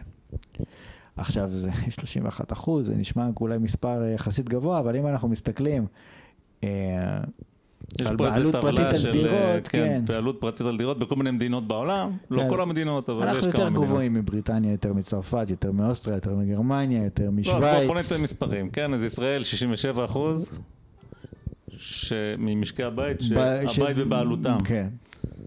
ובבריטניה 65 אחוז, קצת פחות, שוויץ 44 אחוז. ושוויץ 44 אחוז, ויש עוד כמה מדינות בדרך, גרמניה אוסטריה, אני 52 חייב להגיד. לך שבגדול אם נסתכל על רשימת מדינות הזאת, נגיד באיזה מדינות יש יותר בעלות על הבית, אז הכי טוב כאילו, זה, אני רואה שזה אירופ, מדינות אירופאיות, כן. אז ספרד, אה, כן. לא. סליחה, סלובקיה 90 אחוז, כן. כאילו חלום, הונגריה 89 אחוז כמעט אה, 90, נורבגיה, שזה אחלה מדינה 83 אחוז, ספרד, יוון, יוון, איטליה, בלגיה, אירלנד, כל המדינות האלה, כאילו קצת יותר גבוה, אה, אה, בין קצת להרבה יותר גבוה מישראל. עכשיו, בגדול, יש פה ערבוביה, אבל אפשר לומר שהמדינות השוות, כאילו, גרמניה, 52 אחוז, כן. שווייץ, שווייץ. 44 אחוז, צרפת, בריטניה. צרפת, בריטניה, אז כאילו הם דווקא במועדון, כאילו המפוקפק של אלה לא, שיש פחות בעלות, כאילו, כאילו מפוקפק, מבט של כן. המחאה ברוטשילד, כן? ואיטליה, ספרד, לא יודע. לא, שאני- אני לא מבין בזה כלום. יכול להיות שספרד זו מדינה מעולה, אין לה מוניטין 20 כזה יחסית לגרמניה. אוקיי. זו מדינה מעולה אם אתה תייר. בקיצור, אז... עכשיו, כן, יש את נורבגיה נגיד, שזה גם מאוד גבוה, אבל נורבגיה אנחנו זה לא עסק נכנסים. לעניין הזה. לא, כרגיל, התמונה מורכבת אפילו כשכל מה שעשית זה לקחת איזה דיאגרמה מכלכליסט. כן, אני פשוט אומר, אנחנו לא פה איזה משהו שהוא אה, יוצא דופן לרעה, שיש פה, לא יודע מה, את את ה- כאילו, אנחנו כן, אבל אה, לא במדד הזה. תאגיד, איך קוראים לזה? Evil Corp, כן. שקנה את כל הדירות ו- ומשחק באנשים כאילו עם כדורי גומי, אוקיי? זה, כן. אנחנו במצב איפשהו במקום באמצע, מבחינת הבעלות הדירות, אוקיי? כן. אז אם אנחנו שואלים מה קורה פה, אז יש פה איזושהי אמת שצריך להגיד, שצעירים הם הרבה פחות גמישים ממבוגרים. כן, זאת אם אתה אומרת, צעיר- אמרנו, אמרנו, אם כן. אתה סטודנט, כאילו אתה לוקח את התיק והולך, כן, אבל זה אשליה. זה אשליה. כי... אם אתה צעיר, כן, או. אתה, סימן שאתה צעיר, ואתה גר במודיעין. אז אתה מתאבד, ולכן אתה לא יכול לגור במודיעין, אתה חייב לגור בתל אביב. כן, הסיכוי? שלך, כן, למצוא אנשים שהם כמוך, הוא לא כזה גבוה. כולם משפחות שם, וכולם תכלס כבר עברו לתל אביב. ואתה כן. רוצה לבלות, אתה רוצה למצוא שידוך, אתה רוצה, אתה יודע, להיות צעיר. כן, אתה לא רוצה לשבת עם כל הילדים במזרקות, כל הילדים שרצים עם תחתונים במזרקות ועושים שם פיפי. זה, זה הבילוי שלך, כאילו, אתה רוצה פאבים, אתה רוצה בוא בלאגן. נגיד אם תעשה את זה, שים אותך בכלא. אז לך לתל אביב, ושם אתה כן יכול לרוץ במזריקות, ולעשות כל מיני דברים מעניינים מדי פעם, ולא עושים אותך בשום כלא, ההפך, זה דווקא נורא מקובל. בדיוק, בדיוק. כן, וזה עוד מודיעין, כאילו, שזה חצי שעה נסיעה מתל אביב. מה תעשה אם אתה בראש פינה? אתה בחור, עכשיו השתחרר, אתה בן 21-2. כן. אתה תהיה בראש פינה, רווק, כולם בתל אביב. אין לך, כאילו, מה תעשה? יפה. אז מה המסקנה? שזה באמת בעיה. זאת אומרת, אתה לא כזה גמיש, אתה די חייב לגור בתל אביב, או מה זה חייב? אתה מאוד רוצה. אם אתה סטודנט, אז אתה גר בעיר סטודנטיאלית, אוקיי? כן, אבל שוב, אתה תגור בבאר שבע שלוש שנים, וואי, גם הכל זול, הכל סבבה, אתה חי בבועה של האוניברסיטה, הולך למנגה, שמנגה, לא זוכר כבר מה, איך קוראים לכל הדברים האלה, מבסוט עד הגג. מסיים את התואר שלוש שנים, ארבע שנים, פתאום אתה מפסיק להיות מבסוט, ועף כל לתל החברים אביב. שלך נעלמים. זהו, כן. הם כולם בתל אביב. ואתה כן. מה? כאילו, תמשיך להסתובב עם הסטודנטים, ואתה לאט לאט 28, 30, 31, כולם בני 24, מתחיל להיות כבר לא, לא קשור. אה, אף אחד לא מגיע בכלל לסיטואציה הזאת. כולם מתחפפים לתל אביב צ'יק צ'אק. כן, אז בעצם אין שום גמישות פה. נכון. אבל למעשה זה גם אומר שיש, בוא נגיד, אה, אומרים מחאת הדיור ומדברים על באמת מחירי הדירות, אבל לפי ה... כאילו האנליזה הזאת שעשית פה, יש פה שני דברים. יש עניין של לקנות דירה לגור, שזה יותר רלוונטי לבן אדם שהוא מקים משפחה. ויש עניין של להיות בתל אביב, כי עכשיו זה מה שאתה צריך לעשות, כן? וזה שני דברים מאוד מאוד שונים, זה גם המוצר שונה לחלוטין, וגם אתה כאילו באיזשהו מקום לא רוצה לקנות את הדירה בתל אביב, כי אתה באיזשהו שלב תפסיק להיות צעיר ותרצה ללכת להקים משפחה, ואז, טוב, באמת אתה נתקל בקיר הזה שבתל אביב זה כבר כל כך יקר, שאין על מה לדבר, ואתה תלך לאיזה מודיעין או לאיזה גבעתיים או לאיזה, לא יודע מה. אה, חריש או איך קוראים לזה, או קריית אונו, כן. או כל מיני מקומות שבסדר, זה עדיין במרכז וזה, אבל אתה יודע, כל השכונות, שכונות שינה האלה, כמו שקוראים לזה. אה, וזה פשוט משהו אחר, זאת אומרת כן. שלפתוח אוהל ברוטשילד, אני לא יודע בדיוק מי עושה את זה, אולי מי בדיוק על הסף הזה של לעבור ורוצה לקנות, והוא בשוק, לא יודע. האמת לא, שפשוט לא נכנסתי אני לזה. לא יודע מי, גר, מי עושה את זה, אבל אני מניח שזה אנשים שכבר... אנשים שהם חבר'ה צעירים, שרוצים לגור בתל אביב. כיף בתל אביב. אבל הם רוצים לגור בה בשכירות, הם רוצים להמשיך לגור הם רוצים בה? לגור בנקודה. זה לא כל כך משנה. אם, היית, אם דירה הייתה עולה עשרת אלפים שקל, אנשים היו קונים ומוכרים אחרי שנתיים, אוקיי? אבל דירה זה כאילו שלוש מיליון, כן. או לא יודע מה, אז זה כבר הופך להיות עסק יותר מסובך. אז, טוב, אז, ופה אנחנו מגיעים לסרטונים החביבים שלנו, שאנחנו אה, ככה עוררו את כל העניין הזה. כן, רק אנחנו מזכירים, דיברנו על כל העניין הזה, ואמרנו, כן. אוקיי, אז הצעירים יצאו. למה? כי בעצם קודם כל יש להם יש כוח. פה, וחוץ מזה, הם חייבים לגור בתל אביב. אז יש פה, כן, אז יש פה... שילוב קטלני של נסיבות. יש פה באמת שני שווקים שונים, שזה מוסיף עוד, אה, עוד סיבוך לכל העניין הזה שדיברנו על ה- כמה מסובך זה בעצם שוק הדיור, ומה מה המדינה אמורה לעשות עם כל כך הרבה דברים שונים. אה, ואגב, זה מעניין שכאילו עד ש... אתה יודע, עד שאמרת לי את זה וחשבתי על זה, אני לא רואה שכאילו מישהו מדבר על זה כל כך. זאת אומרת, שאני שומע על המחאת הדיור, זה מה שאני שומע, מחאת הדיור. אני לא שומע שכירות, לא שכירות, בתל אביב, צעירים, מבוגרים. כאילו כל השיקולים האלה, לא, סתם, כי- אה, דיור זה יקר, וזה מה שאני שומע. כן. אה, אולי, אחת אה, כי אני הבעיות, לא מקשיב מספיק טוב. יש פה את העניין של היציבות, והעניין הוא חשוב, וזה משהו ש...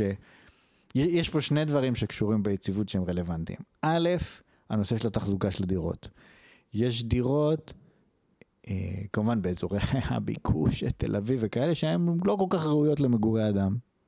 כן. כי מפצלים כל מיני דברים, והדירות נורא קטנות ולא יודע מה. וגם לא מתוחזקות כבר עשרות ולא- שנים, לא מתוחזקות. וכל הבניין מתפורר.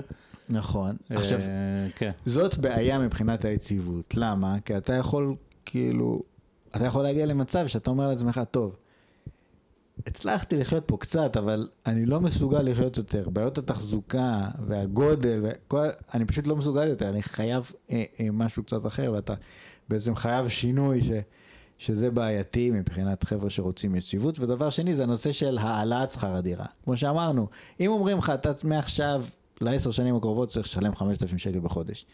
אוקיי, אז אתה מסתנכרן, החיים שלך מסתנכרנים בצורה כזאת, שאוקיי, אתה יודע להוציא את החמשת אלפים שקל האלה. בגלל זה הנושא הזה של להגיד מחיר יקר, זה כאילו קצת קשה להגדיר אותו. כי אם המחיר הוא יקר אבל יציב, אז אתה מתמודד איתו.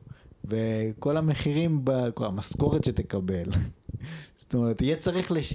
אם אתה רוצה שמישהו יעבוד אצלך, אתה צריך לשלם לו את המחיר המתאים כדי שהוא באמת יוכל לגור באזור שבו העבודה נמצאת ו- וכולי וכולי. אבל מה קורה אם המחיר כל הזמן עולה וכל שנה מוסיפים לך עוד אלף שקל? אין לך שום אפשרות לעשות שום תכנון, אין לך שום אפשרות לה- להתמודד עם זה. כן. אז, אז אין לך יציבות. וזה הדבר שהכי מפריע. אנשים רוצים יציבות, כמו שלמשל אומרת אה, גברת אה, צליל אברהם, מיודעתנו. אז צליל אברהם היא שחררה לאחרונה סרטון שאנחנו נשים קישור שלו ב... בתיאור של, ה... של הפודקאסט. אה, לא, אנחנו לא נשמיע אותו עכשיו, אבל בגדול היא אומרת כזה דבר, כן? היא אומרת, אני לא רוצה לגור בפריפריה, אל תגידו לי לגור בפריפריה, אל תגידו לי שאני מפונקת, אני לא מפונקת. זה ואנחנו לא, מסכימים אה, איתה בהקשר הזה, לפי אה, מה שהסברנו. כן, בואו שנייה נגיד, נגיד מה היא אומרת ואחרי זה נסכים או לא נסכים. זה לא פינוק, ככה היא אומרת, לרצות להמשיך לקנות באותה מכולת, ללכת לאותה רופאה, בקיצור מה שאתה אמרת, יציבות. אה, היא אפילו מפורשות אומרת את זה, שאנחנו רוצים את השקט והיציבות שלנו. אה, כן, ולרצות יציבות בחיים זה בסיסי, זה, זה מה שהיא אומרת. ובעיקר היא כועסת על זה שאומרים לה, אחד הדבר הזה של המפונקים, אתם מפונקים, כן? והדבר השני, אומרים לה לכו לפריפריה, או שתלכי לפריפריה או שתלכי להייטק. היא אומרת לא, לא מקבלת את הנוסחה הזאת. והדבר שהיא מתרעמת עליו לקראת סוף הסרטון זה שכאילו הציבור התייאש ואף אחד לא מצפה מהמדינה, מהממשלה לטפל בבעיה הזאת והיא כאילו קצת מאוכזבת מזה שלצורך העניין הציבור שהיא חלק ממנו אה, אה, קיבל את רוע הגזירה שהוא צריך להתמודד עם זה לבד בלי, בלי עזרה של הממשלה. אז זה צליל אברהם.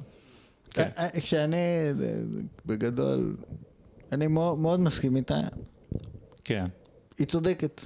כן. זו- זאת אומרת, יבוא, אפשר לבוא ולהגיד, לא, זה לא תפקיד הממשלה לדאוג לפה ולדאוג לשם, אפשר להגיד את זה. אבל בסופו של דבר, אם הממשלה כן תדאג לזה, אז אנשים יחיו יותר טוב, אז כאילו, בשביל מה יש ממשלה? בשביל אה, לקיים איזה שהם עקרונות מקודשים של מה, הממש... מה הממשלה צריכה לעשות, או לפתור בעיות אמיתיות של אנשים אמיתיים. כן. כמובן, יש לזה גם צדדים אחרים. לא, אבל כן. ומעבר לזה, הדברים הבסיסיים שהיא אומרת הם באמת נכונים, זאת אומרת, אני מסכים ש... אה, אה, אתה יודע, אמרנו, יציבות זה איזשהו צורך של אנשים, אמנם באיזשהו מקום פשוט אי אפשר לקבל יציבות כי העולם הוא כאוס, אבל, אבל הנה, אבל אמרנו, אנשים עדיין רוצים את זה. יש בנק ישראל. כן, התפקיד שלו זה לשמור על יציבות נכון, מחירים. ויש מאמצים כן לספק יציבות, וכולנו רוצים יציבות, זה לא רק סיל אברהם ו... וכל מיני החבר'ה המפונקים כביכול, וזה גם באמת נורא מעצבן שאומרים לך שאתה מפונק, וגם היא לא שיש לך מפונקת. העדפות לגיטימיות. אה, כן, את ממש מפונקת. כשאת רווקה, בת מעל 30, אומרים לך, מה, את מפונקת, תלכי לגור בקריית שמונה. זה אוקיי, זה כאילו... כן. זה כמו להגיד, תפסיקי להתפנק ותתאבדי. פחות או יותר. כן, זה כאילו, תמיד אפשר להגיד, את לא בשואה, הכל בסדר. אה, נו, כן. אה, בואו לא נהיה ליצנים, זה טיעון אה, די טיפשי. אז מי שעונה לה, אה, ידיד, המ- חביב המערכת, הלל גרשוני. מה כן. מה עונה לה או, מר מה גרשוני? אומר, גירשוני, מה הוא אומר? אז הוא אומר ככה, הוא אומר מחירי השכירות עולים והצעירים כועסים שקוראים להם מפונקים, כן, הוא, זאת אומרת הוא עונה לציל אברהם, זה לא אמרנו. ונכון, זה ממש, הוציא את זה בתשובה כן, כן, ודאי. בטח. והוא אומר, יש את המילניאלס, עכשיו מה הבעיה עם המילניאלס? שהם לא מבינים כלכלה, נכון. בניגוד לגרשוני שהוא דווקא כן מבין. והם לא דוקטור- מבינים. דוקטור אה, גרשוני, דוקטור לתלמוד. לא, כן.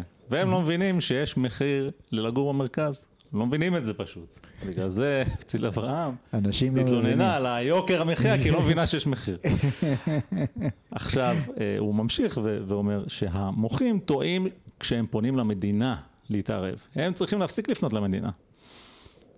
ואז הוא מתחיל לדבר על נתונים, הוא טוען, אני מניח שזה נכון, אני לא בדקתי, ש- שהזמן לקבל היתר בנייה בארץ הוא נורא ארוך, והבנייה בתל אביב היא לא צפופה, והתמריצים של הארנונה אה, הם מעודדים אה, אה, בנייה עסקית ולא בנייה לדיור. כן. הארנונה למטר רבוע של עסק הוא יותר גבוה ממטר רבוע של אה, כן, דיור ושל מגורים. וזה פחות או יותר מה שהוא אומר, והוא, אתה יודע, מביא את העניין הזה של אה, אה, השוק החופשי יפתור הכל, תעזבו את המדינה, המדינה רק תעשה נזק. כן. אוקיי, אוקיי. אז זה לא, ככה הוא. אומר, הוא- זאת אומרת, שוב, הצעירים שיצאו להפגין, רוצים שהמדינה תעזור להם.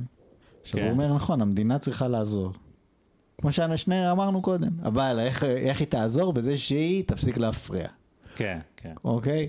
אז לפחות אנחנו שמחים שגם אנחנו, גם גרשוני, יודעים שהמדינה צריכה לעזור. לעזור לפתור את הבעיה הזאת, ולא להתעלם. אבל הוא אומר, כן, הם צריכה לא להפריע, כי הבעיה זה שהם מפריעים. כן. עכשיו, יש פה איזה עניין, כי מר גרשוני הוא כאילו ימני, כביכול כלכלית, שגם אנחנו אה, ימנים. כן. מצד שני, הוא גם הוציא לאחרונה ספר, כסף של אחרים, כך הוא קורא לו, שבו הוא מספר לנו אה, כמה זה רע שהמדינה אה, משלמת על דברים, ושהשוק החופשי יפתור את הכל, כן. ובזה אנחנו לא כל כך מסכימים. עכשיו, כשאתה... אני, אני מבין שהדוקטור לתלמוד באמת קרא כמה ספרים אה, בכלכלה. לא, מה זה לא מסכים? ו- אנחנו, אנחנו לא מסכימים עם... תראה, אני לא יודע. יכול להיות. לא, יכול להיות אה, הכל, יכול להיות תטיל הכל. כל מיני רגולציות, זה יהיה הרבה יותר טוב לשוק הדיור. יכול אני לא. יודע, זה לא יכול נכון. להיות, אולי יכול זה להיות. כן נכון. לא, אולי, אולי, כן? זה יש נכון. קולות לא, משמעותיים אבל שהם יש טוענים את הדבר הזה. יש פה משהו אחר, יש פה משהו אחר. כן. מר גרשוני לא אומר, אוקיי, הנה רגולציה, תבטל אותה, תראה איזה יופי. לא, הוא אומר כעיקרון, זה גם אנחנו מכירים מהספר שלו ומדמותו הציבורית בטוויטר, כעיקרון, כן. איפה שיש את המדינה, היא מפריעה, תוציא את המדינה, הכל ילך חלק. זה כעיקרון, הוא אומר את זה. כן. אה, כמובן שברגע שמעמתים אותו עם מקרים של כל מיני דברים שהם, אה, הנה המדינה לא התערבה ותראה איזה כשל, אז הוא יגיד לא, למה מי בכלל אמר שזה כשל? דוגמה, דוגמה, כן.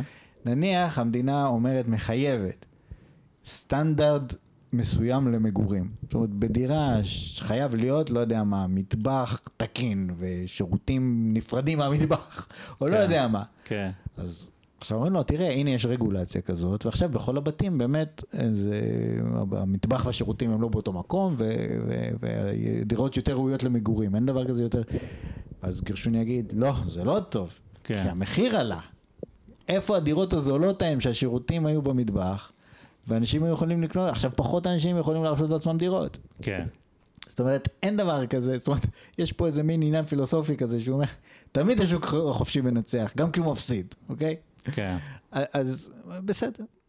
אבל אנחנו אומרים, אנחנו שמרנים והגישה שלנו אחרת. הגישה שלנו אומרת, זה שהמצב היום הוא כמו שהוא היום, זה נס. כן, זה. אנחנו אומרים כל פעם. נס גלוי. אוקיי. כן. אפרופו דוקטור לתלמוד, היה צריך לזהות את הנס. כן, אז עכשיו אתה אומר, אוקיי, תמיד צריך לשפר דברים, וצריך תמיד לשנות, אבל בזהירות.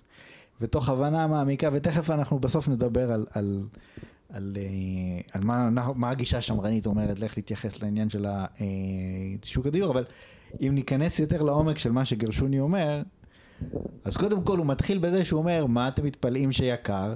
כי גרשוני הוא מבין בכלכלה. כן. נכון? אז הוא אומר, אתם, מילניאלס, לא מבינים בכלכלה. אתם מתפלאים שיקר, אבל זה מגוחך, זה אזור ביקוש. כן. אז ברור שזה יקר. נכון. כי זה מהמילה ביקוש, איפה שיש ביקוש, המחירים עולים. נכון. אז uh, כמובן ש... ה- ה- האמירה הזאת נעשתה אך ורק כדי להעליב את האנשים. זה עניין של פשוט בעיטה מתחת לחגורה, כי באותה מידה אפשר לשאול את גרשוני, מה אתה מתפלא ש- שאנשים מתלוננים שיקר באזור הביקוש? איפה אתה רוצה שהם יתלוננו שיקר? איפה שזול? כן. איפה שאין ביקוש. נכון. מי, הם האנשים אנחנו- שאם אין ביקוש אז מי יתלונן? לא ייתכן שדירה בירוחם תעלה 16 שקל 70. פשוט אה, זה לא יכול להיות. כן, האמת שירוחם עכשיו עיר לא רעה, אבל ראש העיר שם תן לי עשתה איזה עבודה עיר טובה, אחרת אבל... אה, סטריאוטיפית לאופקים, בסדר, לא יודע. לא. קליבלנד. קליבלנד, אוקיי. אוהיו. לא, אז בסופו של דבר, זה... אתה יודע איפה הייתי? הייתי בדימונה. אתה יודע איזה יפה שם? העיר מתוחזקת לעילה או לעילה. מקבלים את כל הארנונה של... לא יודע מה אה, מקבלים. של הקריה למחקר גרעיני. אוקיי, אז כש- כשאנחנו... אה, גרשוני אוהב לבעוט כאלה קטנות לחילונים, אנחנו מכירים אותו. כן. בסדר, אבל אין פה, זה לא, כאילו, אנשים מתלוננים, כי יש תלונה על משהו, אז מה אתה מתפלא שהם מתלוננים? כן. עכשיו, כמובן שהוא אומר בחצי חיוך שזה קצת פינוק לרצות לגור בתל אביב, אבל זה גם כן, להכניס קטנה.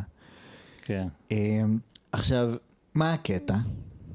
שלא כל דבר, כשאתה אומר ביקוש, שיש יש תיאוריה כלכלית שאומרת, אוקיי, אה, אם אה, ההיצע הוא נמוך והביקוש גבוה, אז המחיר יהיה יקר.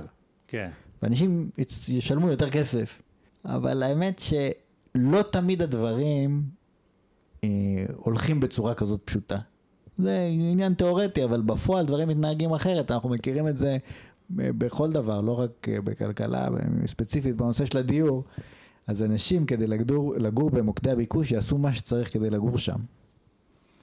יש אנשים שגרים במאהל קבע שם ליד ארלוזורוב, כל פעם שנוסעים אז רואים אנשים באוהלים שם, ממש נהיה מאהל שאף אחד לא טורח לפנות אותו אפילו. אז הם לא משלמים כלום, הם פשוט גרים שם. כן. אפשר לעשות squatting. מכיר הרבה אנשים שהתגאו בזה שהם עושים squatting. מוצאים איזשהו בניין נטוש או משהו כזה, יש איזה בחור בארצות הברית שעשה squatting בקניון, שזה די קורע. היה איזה חלל כזה ריק בקניון כלשהו, אוקיי. ראיתי איזה סרטון ביוטיוב. והוא גר שם. הוא פשוט הוא גר שם עם החברים שלו, עד שעלו עליהם אחרי איזה כמה זמן, שזה די מצחיק. ידלגו מספה של חבר לספה של חבר, כן? אבל בסופו של דבר, זאת אומרת, זה כן, אה, זה לא כאילו סותר את חוקי היצע והביקוש, זה פשוט דרך אחרת לשלם, כן? אתה נכון, משלם בכסף, בדיוק, אתה משלם בדיוק, כן, בחוסר לזה נוחות, התכוונתי. אתה משלם בטרחה, נקרא לזה לזה ככה. התכוונתי, לזה התכוונתי. אתה משלם בטרחה, זה. בדיוק הנקודה שלי. כן, זאת אומרת, מישהו אחר, הוא, הוא כאילו לא ייפרד מבן זוג כי יש לו דירה שווה בתל אביב. כן. או שיהיה חבר של מישהו, כי יש לו דירה שווה, וישן בספה שלו, שיגיד שאני אשמור לו על הבית. כל מיני תרגילים יש. העיקר כדי להישאר לגור באזורי הביקוש, נכון? אז להתלונן לממשלה, כמו שאמרנו, זה בסך הכל עוד אספקט של, אה, של הביקוש. עוד אתה יודע, באיזשהו מקום עוד הפוך על פן של, הפוך. של, של אה, הביקוש, אז אתה מתלונן. כן. עכשיו, אה, זה אחד, בניגוד לכל הדברים האלה, אם אתה מדבר על מישהו שעושה squatting נגיד, אוקיי, אז אפשר אה, להסתדר ככה קצת זמן, אבל בסוף אי אפשר, קשה לחיות בלי מים זורמים, בלי חשמל וכל הדברים האלה. אבל אם תצליח באמת להתאגד, ותצליח להעביר, נגיד, חוק בפרלמנט, כנגד בעלי הדירות ולהוריד את המחיר, או לייצב את המחיר, אז סך הכל זה מאוד רציונלי ואפילו די יעיל יחסית לאופציות האחרות שדיברנו עליהן, כמו להישאר עם בן זוג, בת זוג שיש לה דירה. עדיף לך להתלונן לממשלה ולנסות לעשות משהו עם זה. כמו שבאמת כמעט קרה, זאת אומרת עם סתיו שפיר שנכנסה והחוק לשכירות הוגנת ו... וכמעט כן. הצליחה לעשות את הדבר הזה. בסופו של דבר זה לא מופרך. כן, זה לא מופרך, זה בסדר, כאילו, זו התנהגות אנושית רגילה. אה, וזה מה שיש לצפות שיקרה, כי זה תמיד מה שקורה. נכון, אז נכון? אם בכל, אתה... בכל אז- הערים בעולם שהן מבוקשות, מדי פעם יש איזו התארגנות אזרחית כזאת שאומרת, מה קורה פה, אנחנו רוצים דירות בזול, ויש דירות בזול, יש כל מיני חוקי הגנה על שכירות, ומחירים מסובסדים ב- ב- נכון, בכל מקום בעולם. נכון, אז מה יגיד גרשוני? כאילו יגיד- בתל אביב לא, גרשוני אבל- יגיד כן. אבל בניו יורק כן, הוא יגיד. לך דבר כזה, אם המדינה תתערב, יהיה לזה השלכות שליליות על השוק. כן. בסדר, יכול אבל להיות. זה, מה לעשות? כן. זאת אומרת, לא, אבל בוא נ- מה נגיד לגרשוני בתשובה לזה? נגיד לו שככה זה בני אדם. אני חשבתי על משהו קצת אחר. כן. תגיד, גרשוני, איך הוא באזור של ה... היחס שלו, נגיד, להתנחלויות? הוא רוצה שיהיה, או לא רוצה שיהיה? זאת אומרת, הוא גר בהתנחלות. יפה. אז אני אומר, האם לא יכול להיות, למשל, שציבור המתנחלים יתארגן כדי לקבל כסף של אחרים בממשלה, כדי שיהיה יותר התנחלויות ויחברו לחשמל ויעשו כל מיני דברים בהתנחלויות ויממנו את ההתנחלויות? יכול להיות כזה דבר? לא, בסדר, הוא נגד זה. הוא נגד שעושים את זה? אני לא יודע אם הוא נגד, הוא יגיד לך שהוא נגד, מה זה משנה, זה לא משנה כלום הרי. לא נכון? מה הוא יגיד, אני רק אומר שהוא הוא אישית, אז אני לא יודע בדיוק מה העמדה שלו, לצורך העניין אני קצת שם לו מילים בפה, אבל מה מנסה להגיד, אתה תמצא את הבן אדם, אני בטוח שגם אצל גרשוני, כן, כשהוא לא ישים לב ושלא יהיו לו מיקרופון מול הפרצוף, יהיה איזה איפה ואיפה. ההתארגנות הזאת לקחת כסף מהממשלה זה סבבה, וזה האינטרס זה הלאומי. ברור, זה ברור. והתארגנות זה- אחרת לקחת. כסף מה- מה- הרסת את מהממשלה. כל הפואנטה של כל הסיפור פה. אבל אתה צודק, נכון. זאת אומרת... אה, כאילו, תשמע, אני גם חושב שכן, כשאתה לוקח כסף מהמדינה, אבל אז כן, זה לא לא. השוק החופשי, זה יהיה פחות מהשוק כשבא החופשי, גר- בדרך כלל. שנייה. שהוא אומר, הגרשוני, מה שהוא אומר, הוא אומר, אם המדינה תתערב, יהיה לזה השלכות שליליות על השוק, אוקיי? בנושא של שוק הדיור. למה הוא אומר את זה? הוא אומר את זה כי הוא קרא ספר, מעריך את זה, כן, זה יותר ממה שהרבה אנשים אחרים עשו. הוא אומר, הנה, זה לא טוב, עשו את זה בכל מיני מקומות אחרים בעולם, זה לא הלך טוב. בסדר, אבל ככה זה אה, בני אדם. מה שיעזור להם זה טוב, מה, מה שיעזור להם עכשיו זה טוב, ואחריהם המבול. עכשיו, זה אחד מהדברים, זאת אומרת, בסופו של דבר, כשאתה מפגין באוהל ברוטשילד, אז אתה אומר, אני רוצה שתייצבו לי את המחירים. כשאני, זה לא משהו שהוא לא קיים, כשאני גרתי בקנדה, אני גרתי בבניין שפשוט ככה זה היה. יש חוק שאומר, למשל בחורף חייב להיות 21 מעלות בדירה. זאת אומרת שאין דבר כזה שהם שמים לך את זה על 13 מעלות. כל דירה שמשכירים אותה זה 21 מעלות נקודה. כן. אתה יכול להגיד, אוי, זה ממש גרוע, כי מה עם כל האנשים המסכנים? ש... שהיו בשמחה גרים במינוס גרים ב- 21. מצד שני, אבל רוב האנשים גרים ב-21, וזה מאוד... בסופו של דבר, כשאתה מודד את איכות החיים שלך, זה מאוד משמעותי לאיכות החיים, אוקיי? עכשיו, של הרבה מאוד אנשים, אז אוקיי, אולי יש כמה אנשים שנפלו בין הכיסאות, אבל השאלה האם זה שווה את זה שכולם יסבלו? כי אם יגידו שמותר 13, אז כולם יעשו את זה 13. למה שמי אכפת לו בכלל, כן? למה שמישהו יעשה 14? זה... הוא אכפת לו, ששרפו לא, אני כולם. אומר, אם, אם לא הייתה התקנה הזאת, אז אה, כנראה מה זה היה יותר נמוך נקודה, לא, לא שיהיה לך שאלה. איזה ספקטרום, כן? מי שרוצה את היותר טוב, הוא ישלם יקר. אה, בסדר, זה מה שהיה קורה. השאלה מה ההשלכות של נכון, זה. אבל השאלה היא כמה מהאנשים, שוב, זה עניין קצת מורכב, אבל אתה כאילו מכריח את האנשים להיות בני אדם.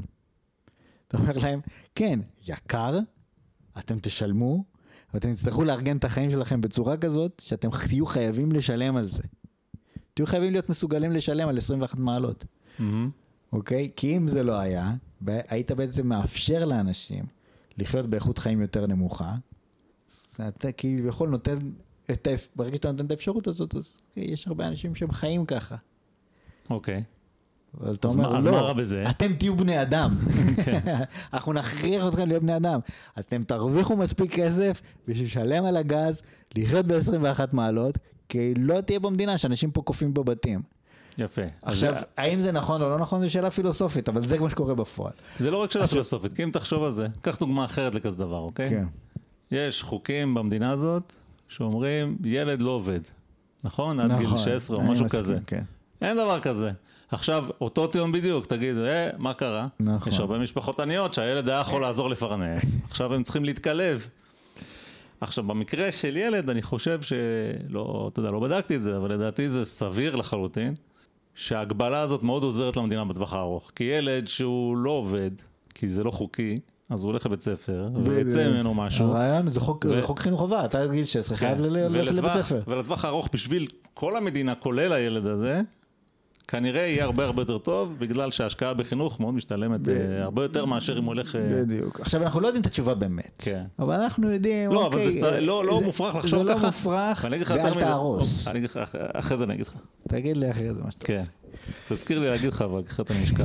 עכשיו, אוקיי, אז, אז אמרתי, יש כאילו איזשהו, אה, כאילו יש לגרשוני איזשהו צדק בדבריו, אני לא אומר. אבל אי אפשר להתעלם מזה שגם לחבר'ה הצעירים יש איזשהו צדק בדבריהם גם. זאת אומרת, הם רוצים יציבות. וחוץ מזה, החיוך המתנשא שלו מעצבן אותנו, זאת האמת. לא, לא קשור. כן, הדירה. שאני גרתי בה בקנדה, שוב, אז היה הגבלה על כמה אפשר להעלות את השכר דירה. אה, היה כמה אחוזים בודדים, שמותר לך להעלות את השכר דירה כל שנה, ואז אתה שוכר דירה ואתה יודע כמה אתה הולך לשלם. כן. ואם אתה בן אדם מבוגר, כמו שאמרנו, בן 60 ומשהו, שיותר קשה לך לעבור ממקום למקום, אז אתה יכול להיכנס לדירה כזאת, ולדעת שיש לך ביטחון ויציבות. כן. אז אתה יכול לגור בשכירות, אז אתה יכול לא לקנות דירה. ולשחרר את הדירה לשוק לחבר'ה הצעירים והמשפחות, נגיד, נגיד. אוקיי?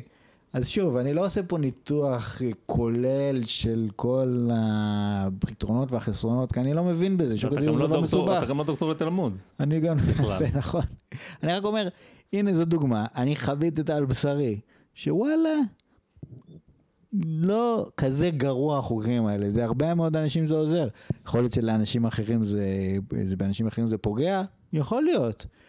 יושב השר הממונה, יביט על התמונה הכוללת, ויחליט מה כדאי ומה ראוי. יבוא, לא רק השר, כמובן, כל הפרלמנט, ויריבו ויתקוטטו ביניהם ויחליטו מה כדאי. אבל המחשבה הזאתי, שאתה תבוא ותיתן את ה... תיתן לשוק לעשות מה שהוא רוצה, וכאילו המדינה היא המפריעה, זה ילדותי, זה משיח שקר, זה כמו שבתאי צבי. הוא בא והוא מבטיח לנו כל מיני הבטחות על אה, עולם אוטופי, בוא אני אגיד לך משהו. לזה שום קשר יש לכלום. לי, יש לי משהו אחר להגיד לך בנושא הזה. כן. תחשוב על... בסדר, אנחנו מבינים את זה, אנחנו גם מסכימים עם זה הרבה פעמים. כן, המדינה מפריעה והשוק החופשי משיג תוצאה אופטימלית, אה, במובן לפחות של להגדיל את העוגה, כן? זה, זה דבר, זה established, אני לא הולך לכפור בזה. אבל, יש פה עניין פילוסופי קצת. אם המדינה שלך זה ברית המועצות, אוקיי? ושם יש ממשלה והיא מחליטה מה לעשות וזהו, נגמר הסיפור. כן. ואין שוק חופשי, זה עניין אחד. אבל אם אתה במדינה שהיא דמוקרטית, ובעצם הממשלה היא לא שרירותית, כן? עכשיו, ברור שאני קצת עושה אידיאליזציה כן, של מה כן. שקורה, אבל זרום איתי. מהמם, זורם. הממשלה משקפת את רצון האזרחים. זאת אומרת, כאילו, נכון, הממשלה מכריחה אותך כל מיני דברים בתקנות וזה, אבל כציבור, הציבור בחר באופן חופשי לכפות על עצמו, לקחת על עצמו איזה שהם ייסורים, כן. כן, לטובת משהו. אז זה לא השוק החופשי? זאת אומרת, בדיוק. נכון, זה הכללה של לא, השוק החופשי? ודאי. אז, אז מה אתה אני- רוצה? לא, אני אגיד לך גם יותר מזה. ב- זה גם קצת פילוסופיה, אבל השוק החופשי הוא לא, מה זה חופשי? יש מגבלות פיזיקליות על העולם, נכון? יש כמות מסוימת של כן. חומר בעולם, כמות מסוימת של מלט, כמות מסוימת של ברזל. כמ- יש, זאת אומרת, הוא חי בתוך המגבלות האלה. זה ממשלה, זה עוד חלק מהמגבלות, זה הכל. מה, כאילו... מה שאתה אמרת עכשיו זה משהו מאוד חשוב, שאני גם רציתי להגיד, שאני אגיד אותו אחרת. לא מדברים על שמרנות. עכשיו, יש את העניין הזה שחוזרים עליו הרבה פעמים, סביב כל הנושאים האלה שאנחנו מדברים עליהם, שכשאנחנו יורדים על השמאלנים, אוקיי? כי אנחנו עושים את זה לפעמים. אז, אז הטענה היא שכאילו ההשקפה היותר שוק חופשי, קצת יותר מחוברת למציאות, נכון? אתה מאפשר לכל המחירים, מתקשרים אינפורמציה, וכאילו זה מחבר, כן. זה פידבק, זה מחבר למציאות. מהמם. וחיבור למציאות זה מאוד חשוב. עכשיו, אבל יש עוד אספקטים של המציאות, שהם אגב מאוד uh, קרדינליים לך. בוא נגיד, יש הבדל בין להיות שמרן ללהיות סתם uh, אביר השוק החופשי. כשאתה שמרן אתה מבין שיש טבע האדם. ובגלל זה אנחנו, נגיד, בדרך כלל תגיד, אה, תמיד יהיה צבא, תמיד יהיה. זה טבע האדם, מלחמות יש, אין מה לעשות, צבא יהיה.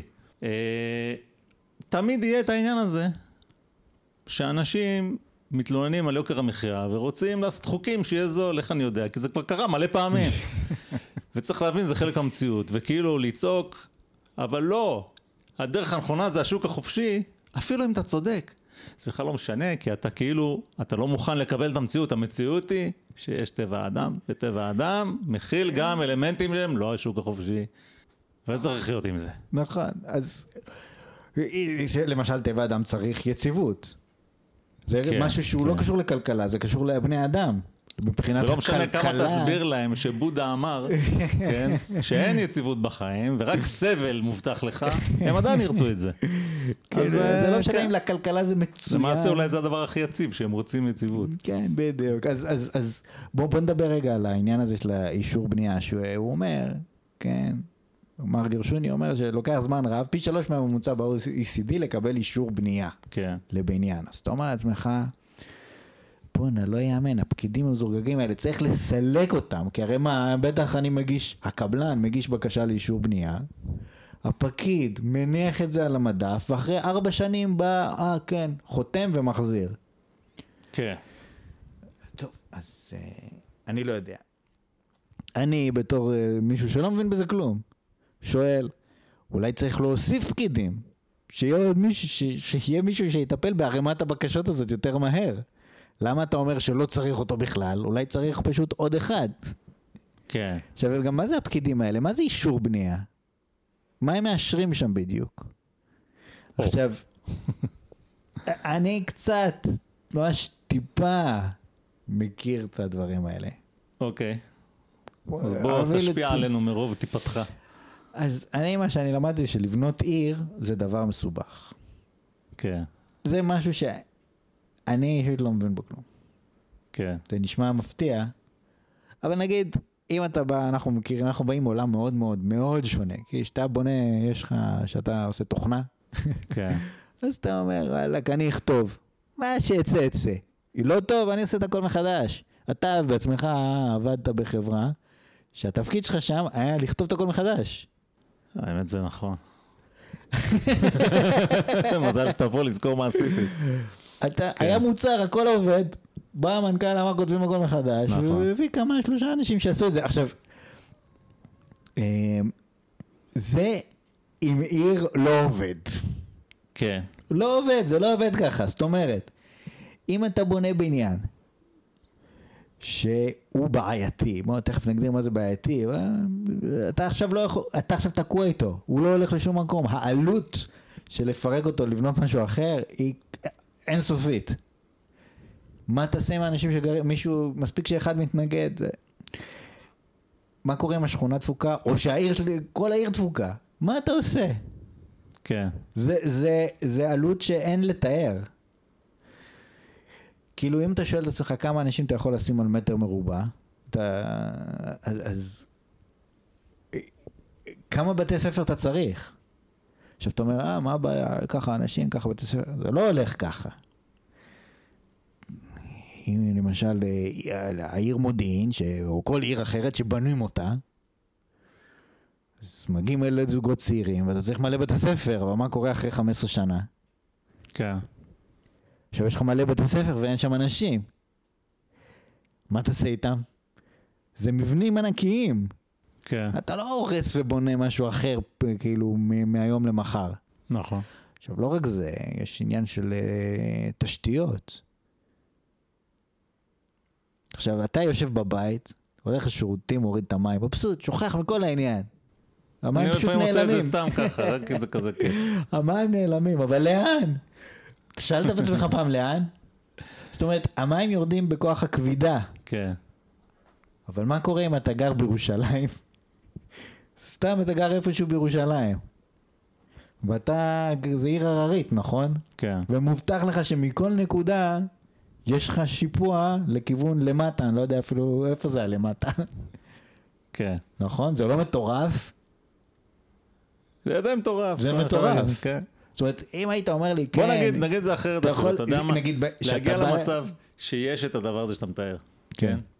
הרי אנחנו תמיד, אה, אה, תיאורים, כשאתה רוצה לתאר איזה מקום שהוא חרא של מקום, אז אתה אומרים, הביוב שם זורם ברחובות.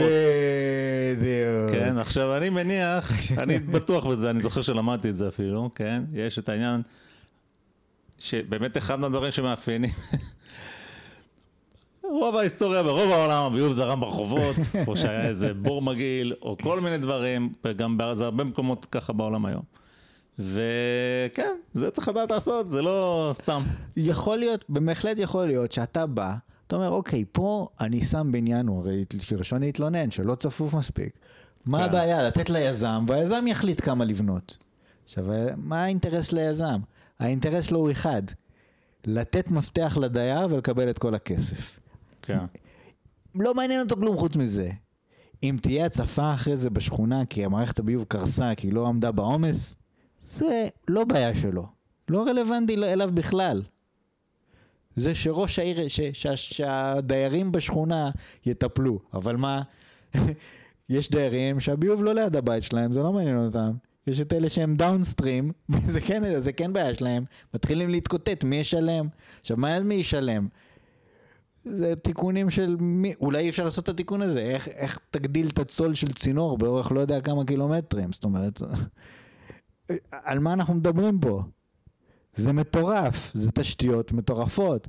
כשאתה בא לבקש אישור בנייה, יש מהנדסים בעירייה שצריכים להחליט בעצם כמה אנשים יכולים להתגורר במקום הזה, בהינתן התשתיות שלו. ולאור אגב זה שהם יודעים את כל שאר התוכניות מסביב, כי גם הם צריכים לקבל מהם אישור בנייה, בדיוק. וזה מאפשר להם בדיוק. אה, אה, זאת אומרת, יש תוכנית מתאר ל-20 שנה קדימה. כן. אה, אה, עכשיו, אה,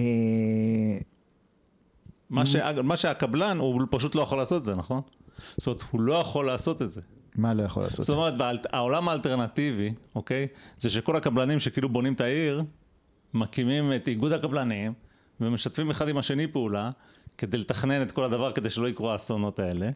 ולמעשה יוצרים איתו את המנגנון שכבר יש, תקשיב. כן? ואנחנו יודעים שהדבר הזה לא יכול לקרות. אני לא מבין בכלום, בבנייה לא מבין כלום, בשום כן. דבר, בתכנון ערים לא מבין כלום, אבל מה שאתה תיארת כרגע זה מעבר למדע בדיוני. כן, אין שום סיכוי בעולם. זאת אומרת, אנחנו מכירים את זה, תסתכל, חיפוש פשוט בגוגל יגלה לך את זה. אנשים בונים את הבניין, מוסיפים לו עוד חמש קומות של דירות. וזה מעבר לתוכנית, ואומרים, בניתי כבר, מכרתי אותם. אנשים גרים בבית שאין לו טופס 4, אין לו אישור בנייה, כן? ולפעמים השופט מחליט, לא, חייבים להוריד את זה. כן. אי- אפשר. בסוף זה אישור אכלוס, זה לא אישור בנייה, אם אני לא טועה. כן, לא, אה, לא. אישור אכלוס, כן, כן, ודאי, כן, ודאי. אבל זה רק מה שמראה לך, שאחרי כל האישורים, שכנראה היו, בסוף יש גם את האישור אכלוס. כי הפשלות עדיין קורות, בטח. או העקיצות עדיין קורות וכן הלאה. בטח, זה לא, הקבלן ברגע שהוא מקבל את הכסף, כן, יש לו אחריות שבע שנים על הבניין. נניח אתה קנית בית חדש, יש מאחריות מקבלן, ויש לך נזילה בבית. אתה אומר, וואלה, אני בא לקבלן, תתקן לי, זה באחריותך. אומר, אין שום בעיה, בא, שם איזה צבע. עוד חורף, עדיין נזילה. אתה אומר, קבלנוס, מה קורה? תקן לי את זה. שם צבע. שנה אחרי זה, מה קורה? עוד פעם נזילה. עברו עוד שבע שנים, שלום על ישראל, הוא הלך. אז אה, כאילו, דחילק. מי שחושב שהשוק החופשי ידאג לזה שמערכת הביוב תעמוד בעומק, לא, שהמים, באיזשהו מובן, שהחשמל, באיזשהו מובן קצת יותר מוכלל, שתיארתי אותו קודם, השוק החופשי דאג לזה. הוא יצר אני את מסכים. העירייה, והעירייה אני דואגת לזה. מסכים, אני מסכים. זה, אה, אפילו אנחנו דיברנו על זה, אפרופו על זה שאנחנו חוזרים על דברים, דיברנו על זה, שאותו אה, פרופסור מאוניברסיטת שיקגו, שהלך ל Burning Man, הוא, הוא התעסק הרבה בכלכלה של בניין ערים, והוא אמר, כן, אני הייתי חסיד של השוק החופשי, זה האסכולת שיקגו המפורסמת, והוא אומר, שהוא בא בעצם לברנינגמן ללמוד איך בונים עיר אידיאלית. הברנינגמן זה פסטיבל כזה שהוא שבוע במדבר בנבדה, שבונים אותו, בונים עיר שלמה של 50 אלף איש, ומפרקים אותה אחרי שבוע. וכל שנה בונים אותה מחדש. ובגלל שזה מאוד דומה לתוכנה ולא לעיר אמיתית, אז הם למדו איך לעשות את זה בצורה הטובה ביותר. כן. שממש יש מין חצי עיגול כזה שלכולם יהיה נוח להגיע ממקום למקום, שכאילו המרחקים יהיו הכי קצרים מהמרכז לכולם. והם מחלקים, הם בונים חלקות כאלה עם שבילים מסודרים, אבל מה שמאכלס את, החל... את הריבועים האלה שמייצרים, זה, ה... הם... זה כבר כל בן אדם לעצמו, כל מי שקונה כרטיס לברנינגמן יכול לבנות שם מה שהוא רוצה. כן. אבל ה, ה, כאילו הקווים על הקרקע, זה עושה העירייה. וזה, זה הם למדו משנים של ניסיון, זה פסטיבל שרץ כבר 20, זה לא יודע, יותר מ-20 שנה. כן. זה הניסיון שהם למדו על בניין ערים, וזה 50 אלף איש, זה ערים. כן. שהעירייה יש לה תפקיד לצייר עיריית ה... הברנינגמן, כאילו. כן. כן. לצייר פסים על הקרקע והאנשים ממלאים אותם בתוכן. וזה זה, זה פשוט משהו שהוא מסובך בצורה שממש קשה לתאר. עכשיו, לא יודע, למשל הבורג', הבניין הגבוה בעולם, הבורג' קליפה ב... ב איפה זה? אני לא זוכר אם זה בדובאי או באבו דאבי. כן, אני לא זוכר גם.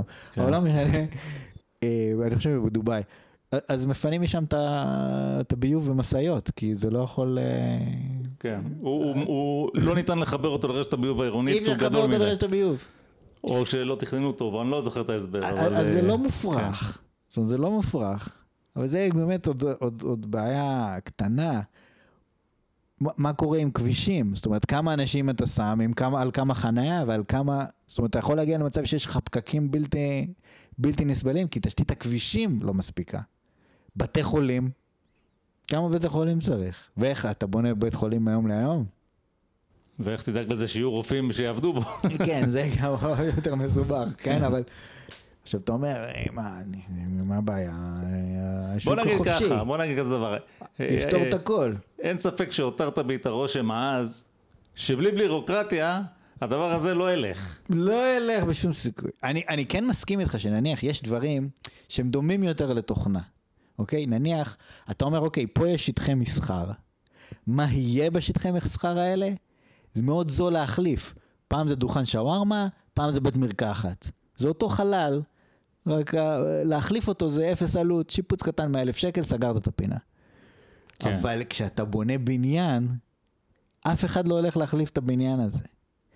עכשיו, בגלל זה יש גם את כל התקנות, שאתה בונה בניין, הקבלן, שוב, יש לו אחריות לשבע שנים, מבחינתו שהבניין יעמוד שבע שנים ואחרי זה שיתמוטט. זה לא מעניין אותו יותר. כן. אז יבוא גרשוני ויגיד, גרשוני, סליחה, והוא יגיד, מה פתאום, השוק הפרטי יהרוג אותו. אם קבלן יבנה כזה בניין, והבניין יהיה לו מוצלח, פעם הבאה לא יקנו ממנו בניינים. א', כנראה שהוא עשה מספיק כסף בבניין הזה. אם לא עשה מספיק כסף, נו. מי, מי, האם הצרכנים הם כאלה חכמים שהם יודעים לבדוק בדיוק איזה קבלן בנה איזה בניין? לא, אני אגיד לך משהו אחר. בוא נגיד ש...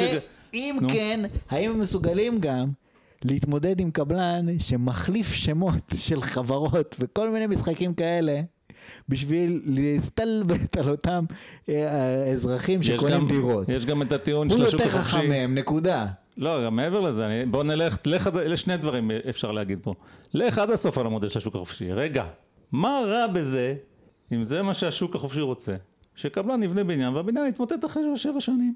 וזה יהיה קבלן שידוע שהבניינים שלו מתמוטטים אחרי שבע שנים.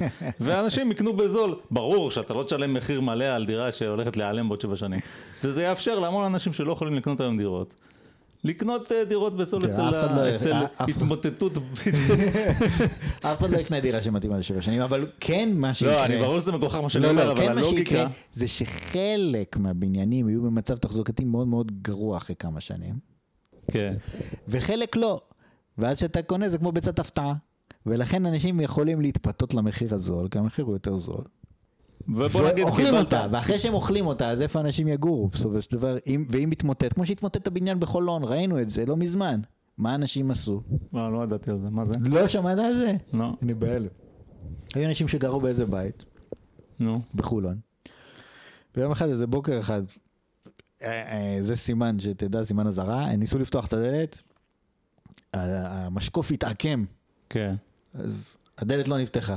כן. קראו מהר למכבי אש שהצילו אותם, אה, אה, הכיבוי אש הוציאו אותם, הביאו את מהנדס העיר, כן. אמר, אמרה, אני זוכר, זו הייתה הבניין אמרה, מיד, אף אחד לא זה, כן. תוך זמן קצר, תוך כמה שעות, הוא התמוטט, פשוט וואו. אה, נפל על, על הוא היה ריק, למזל, כן. למזל כולנו. ועכשיו השוק החופשי בא, לצ... בא to the rescue, מה שנקרא. כמובן שחברות הביטוח לא מוכנות לשלם. אתה עשית ביטוח מבנה, זה נכון. אבל אנחנו לא משלמות בקיצור. לא, אוקיי. ביטוח מבנה אומרות, תראה, אם היה נופל, אם הייתה רעידת אדמה, או איזה אתה רואה פה אירוע- מבנה, אני לא רואה פה שום מבנה, לא יודע על מה אתה מדבר. אם זה אירוע כן. פתאומי לא צפוי, פיצוץ של משהו, מתמוטט את הבניין, אתה מבוטח. אבל אם זה כאילו תחזוקה קלוקלת, זה באשמתך, אל תתלונן. כן, עכשיו, אוקיי. אז לא שילמו. באו יזמים ואמרו לאנשים, אוקיי, אין בעיה. אתה קנית דירה בלא יודע כמה, כמה מיליונים, אני אתן לך רבע מזה, אבל תן לי את הזכויות. זאת אומרת, זה בטאבו עדיין רשום שיש לו דירה, אפילו שהיא לא קיימת. כן. אבל יש לו את הזכויות על הדירה, זאת אומרת שאם אתה בונה את זה מחדש, אז זה שלו, לצורך העניין. אני לא מומחה בחוקים, אבל זה משהו כזה. אז יזם כדאי לו לבוא לקנות את זה, לבנות דירה חדשה, ולמכור אותה.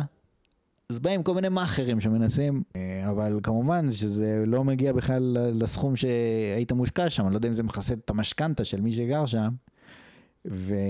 אם כי, זה כן, עכשיו- בוא נגיד, השוק החופשי, אם- אם אין אף אחד שעוזר, אז לפחות אתה מקבל משהו.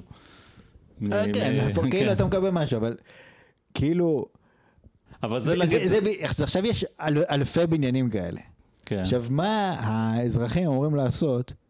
זה, זה מין כזה, זה נשמע מצחיק, אבל מה האזרחים אמ- אמורים לעשות אם הם גרים ב, במדינה שבה כל הבתים הם פשוט דפוקים?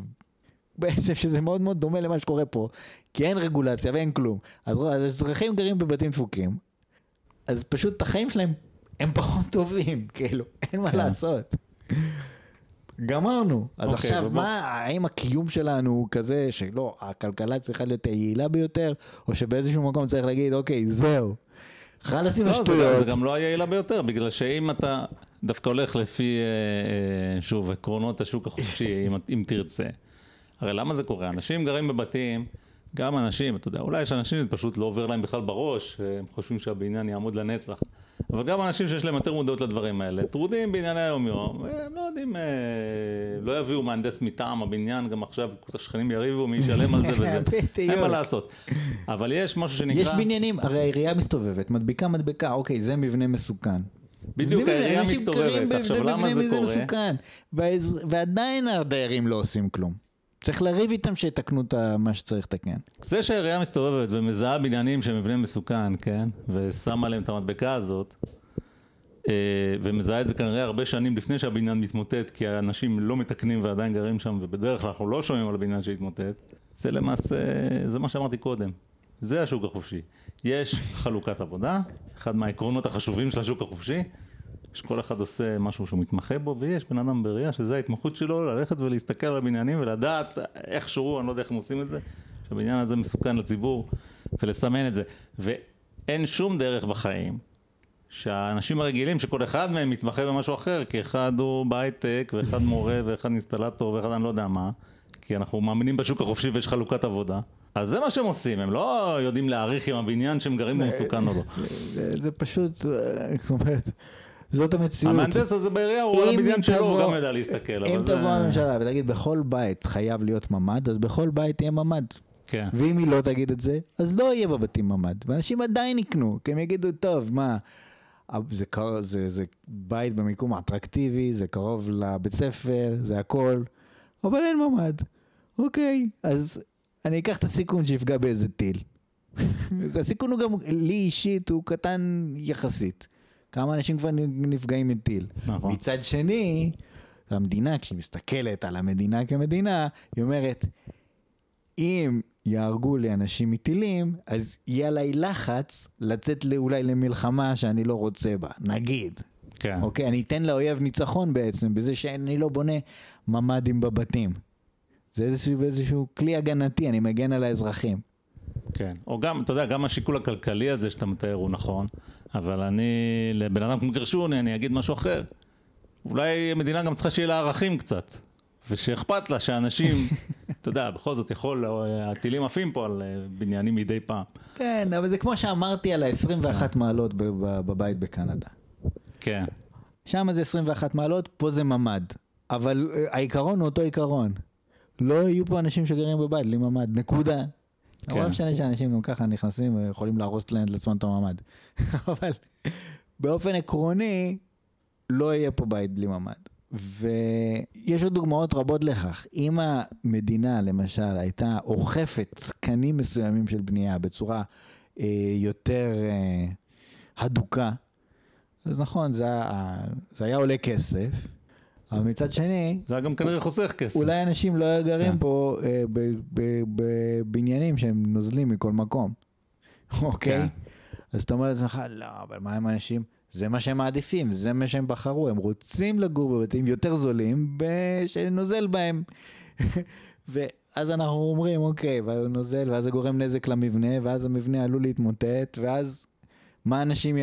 זאת אומרת, אין, אין לזה סוף, זה מסובך, ואנשים לא מבינים בזה. האזרח הפשוט, בבניין וכל מיני דברים כאלה, ולפעמים כן, צריך מבוגר אחראי שמנהל את העניינים. כן, בוא נגיד, הרעיון של השוק החופשי כדי שהוא יעבוד טוב, יש בו את העניין הזה שאתה צריך להיות באמת מסוגל לבחור, כן? והמחיר כן, זה כאילו כזה הידע. חוכמת ההמונים, עכשיו יש המון דברים שאין בעיה. בן אדם לא צריך להבין כלום במחשבים כדי לקנות את המחשב שמשתלם לו. הוא לא באמת צריך להבין, אה, יש מספר יותר גדול זה יותר טוב. ובערך רואה שאוקיי, החל ממחיר מסוים זה הוא כבר לא... זאת אומרת, ואם יש- לא היה מספיק טוב, לא קרה כלום. כן, והוא גם, הוא גם כן יודע, אתה לא צריך להבין במחשב בשביל לדעת אם סבבה לך לעבוד עם המחשב הזה או לא, כן? זה בדיוק העניין. ולבחור ירקות אתה יודע. לבחור מכונית אתה יודע. כל מיני דברים שדי בתור בן אדם, גם בלי להיות מומחה, אתה מסוגל להגיע להחלטות לא רעות, ואז השוק החופשי עובד על הכיפאק. כשמגיע לשיקולים הדי מורכבים האלה, שאתה מדבר עליהם, שדורשים כאילו ידע מעבר לידע האישי שלך, כי זה העיר כולה והכל צריך איכשהו להסתדר, והביוב שלא יעלה על גדותיו וכל הדברים האלה, אז uh, יש גבול למה שהשוק החופשי יכול לעשות. בן אדם יכול להגיד, אני רוצה דירה בעיצוב מסוים, עם כזה מספר של לא, אבל אתה איפה חי? אתה לא... אתה הרי, כשאתה קונה, אתה בא לקנות דירה מקבלן, והוא בא והוא מראה לך מפרט כן. של אה, מה הולך, אתה מבין בזה? מי יכול להבין בזה? ואם אתה תלך לאיזושהי חברה שמתעסקת בלקרוא מפרטים ולהגיד לך, האם כדאי לך לקנות? אני אספר לך סיפור על מה קרה לי בהקשר הזה. נו, זה בטח מעניין אותך. או, הכי מעניין. אז אני הייתי צריך ללכת, תכלס עד עכשיו לא עניין אותי כלום, אבל עכשיו התחלנו. אנחנו קנינו. דירה מקבלן, ואתה אמור לחתום חוזה עם הקבלן. כן, עכשיו אנחנו היינו צעירים, נלחצנו מזה, אמרנו מה, הם לא מבינים כלום מהחוזה הזה. כן, ניקח עורך דין, יפה. לקחנו עורך דין, בעל שם, שלחנו לו את החוזה שקיבלנו מהקבלן, החזיר לנו עם מלא שינויים, מלא. כן, לא ידענו מה לעשות עם עצמנו, אז הוא אמר, אתם רוצים שאני אבוא לפגישה, את החתימה עם העורך דין של הקבלן, חתימת החוזה? אמרנו לו, תבוא, תבוא, תעזור לנו, אין לנו מושג. טוב, אנחנו מגיעים לפגישה, אני, אשתי היקרה, והעורך דין שלנו מול העורך דין של הקבלן. ואז אמרנו לו, תשמע, יש כל מיני שינויים וזה בחוזה. ואז הוא אומר, תקשיבו, זה החוזה, זה חוזה סטנדרטי לכולם. היינו במין, איזה מין קבוצה כזאת שקנתה את כן. את הדירות האלה. הוא אומר, אני לא מתכוון לשנות שום דבר. אתם רוצים תחתמו, לא רוצים, אל תחתמו, להתראות. כן.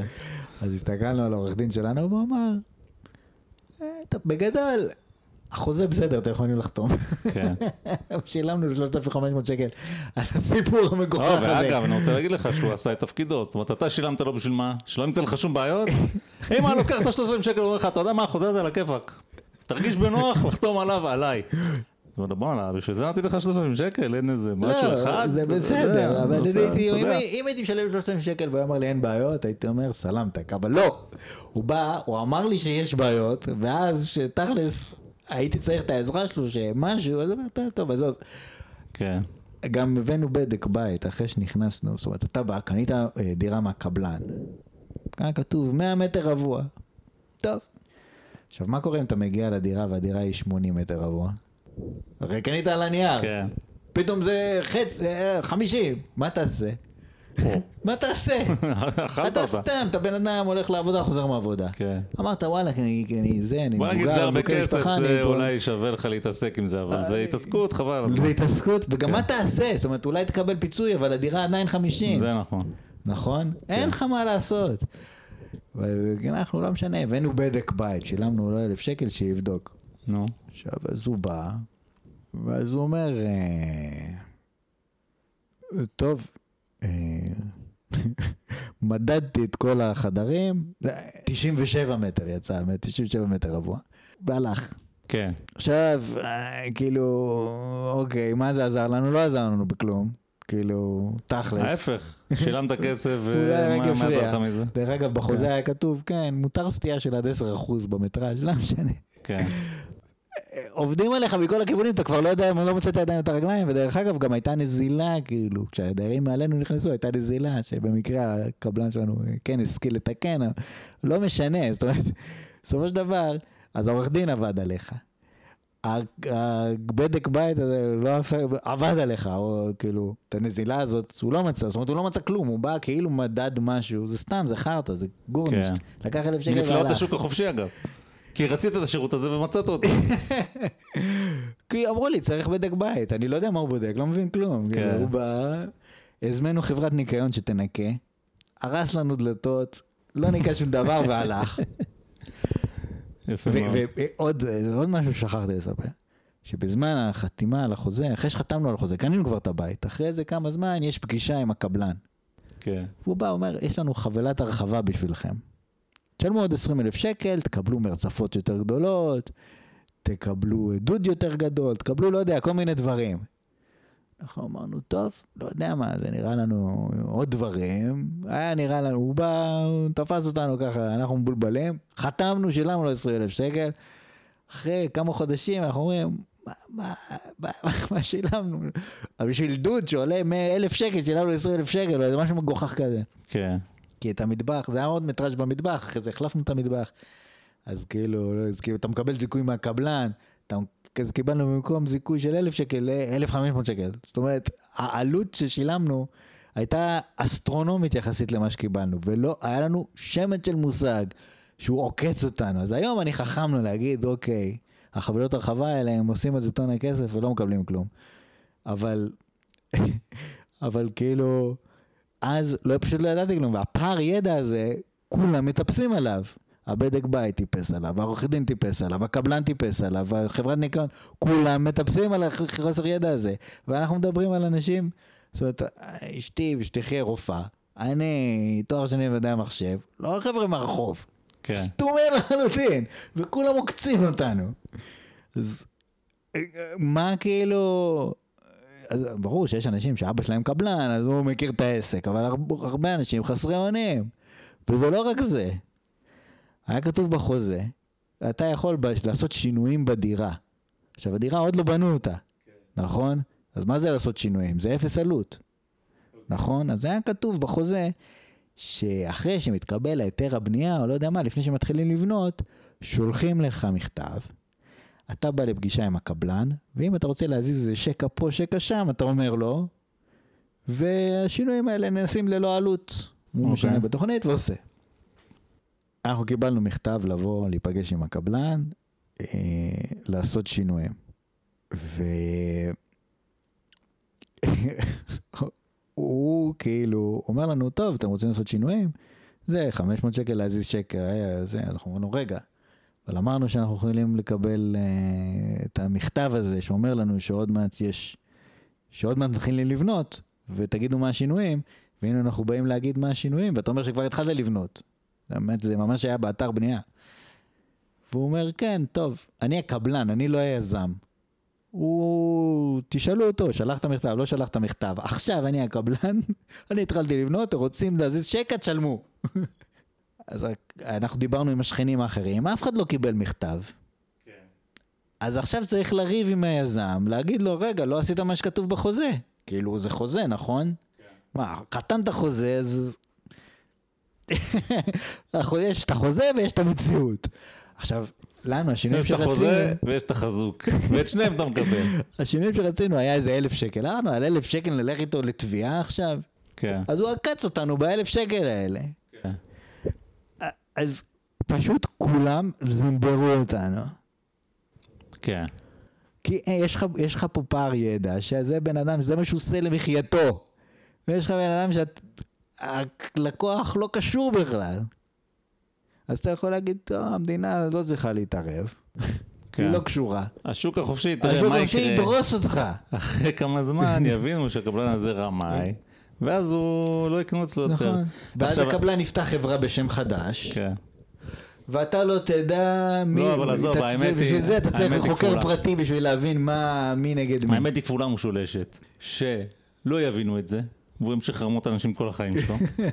זה אחד. ושתיים, גם אם. כן היה קורה הדבר הזה, שזה נס בפני עצמו, בסופו של דבר כל ההיצע וביקוש הזה, זה אחלה מודל. אבל זה מודל של שיווי משקל. עכשיו, עד שאתה מגיע לשיווי משקל, או, בדיוק. אם בכלל אתה מגיע אליו אי פעם. כי... לא, בשיווי משקל, כל לקוח שבא לקנות בית הוא פרופסור לבנייה. לא, אולי הוא לא פרופסור, אבל זה כאילו כבר הכל ידוע, הכל נעשה, כל אבל- הריבים כבר רבו אותם והכל נכון, התייצב. אבל זה לא התייצב כי כל פעם שתמציא טריק, המציאו טריק חדש. לא, ברור, ש... הנה עכשיו העבירו ברור חוק. שהשיווי משקל הזה הוא לא יכול להיות. הוא לא קיים במציאות. העבירו חוק עכשיו, כן. אה, חוק המכר, שאומר, אה, אה, כאילו שינוי לחוק המכר, שאומרים, אוקיי, מדד תשומות הבנייה, הקבלנים לא יכולים להשתולל עם מדד תשומות הבנייה כמה שבא להם. יש איזה שהם הגבלות, אני אפילו לא יודע מה בדיוק הפרטים. ומר גרשוני פרסם בטוויטר, הנה תראו, חוות דעת של עורך דין, איך הקבלן יכול לדפוק את האזרחים. איך הוא לעקוף את החוק הזה ועדיין ליהנות מ- מהשינוי במדד תשומות הבנייה. נו. וזה עוד דוגמה לאיך דברים, איך השיווי משקל הזה אף פעם לא מגיע, כי אם מוצאים טריק, אז מוצאים טריק, טריק אחר לדפוק אותך. לא, הוא גם לא מגיע. מעבר לזה, בוא, אדבר איתך כפיזיקאי רגע. כן. שיווי משקל לא מגיע, כי שיווי משקל זה רעיון שאנשים המציאו אותו, והמציאות היא מה שהיא רוצה להיות. וזה חשוב להבין את העניין הזה, במיוחד כשאתה מסתמך על תיאוריה של כלכלה, ש... אני לא נגד, אני גם אוהב את ההיצע והביקוש. זה אחלה מודל, אתה יכול להבין מזה כל מיני דברים, ישבתי, קראתי ספר היצע וביקוש, מודל מאוד נחמד. אבל יש את העניין הזה של להגיע לשיווי משקל, ויש את העניין שכנראה, כאילו, תמיד כשמגיעים זה זמני, עד שתקרה ההפרעה הבאה בשוק, מה שלא יהיה. אפל מוציאים את השבב החדש, פתאום ה... זה משנה הכל, נכון? אז אין שיווי משקל. נכון. ואזכיר לך שאפילו בפיזיקה, לא יודעים כל כך את הקטע הזה של איך עוברים משיווי משקל אחד לשיווי משקל הבא אחריו. זה אחד הדברים הכי מסובכים שיש, כן? אוקיי. זה כאילו הבעיות הלא פתירות, יעני. הד- הדינמיקה, זה קוראים לזה הדינמיקה של התהליך, כן? אוקיי. איך, ה- אתה יודע, יש את הטרמודינמיקה, יש לך את הגז בצנצנת, זה הדבר היחיד שאנחנו יודעים. מגדילים קצת את הצנצנת ומה קורה עם הגז. אז אתה יודע איך הוא מסתדר שבעוד הרבה זמן הוא יהיה בשיווי משקל החדש כן, והוא יסתדר. כן, אבל כן. התהליך הזה, איך כן. הוא עובר מההתחלה כן. לסוף, או, זה נקודה. בחיים אתה לא אוקיי, תדע את אוקיי, זה. אוקיי, אוקיי. זה, אני חייב להגיד משהו בקשר לזה. אם אתה חייב אז אתה לא, חייב. זה באמת, זה עניין גם רציני. אבל חוץ מזה, כן, כשהוא מדבר, מר רגע, וזה גז אמר- בצנצנת, לא כלכלה. לא, גז כן? בצנצנת, נכון, זו דוגמה מצוינת. גז בצנצנת, כל הפודקאסט הזה זה גז בצנצנת, תקשיב. אה, אה, דיברנו על העניין של היתר הבנייה שלוקח מלא זמן, או. אבל למה בסין, שזה האם של התכנון המרכזי, זה לא לוקח כלום, בונים בניין בשבוע, כן. בית חולים בדקה. שזה סופר תכנון מרכזי. כן. מה? אולי זה הפוך, אולי כדי לקצר את זמני הבנייה, נתעלם מהתנגדויות התושבים, ומה, מה, כאילו, אתה מכיר את הסיפור של הרכבת הקלה בעמק רפאים? לא. שיש את רחוב עמק רפאים, כן.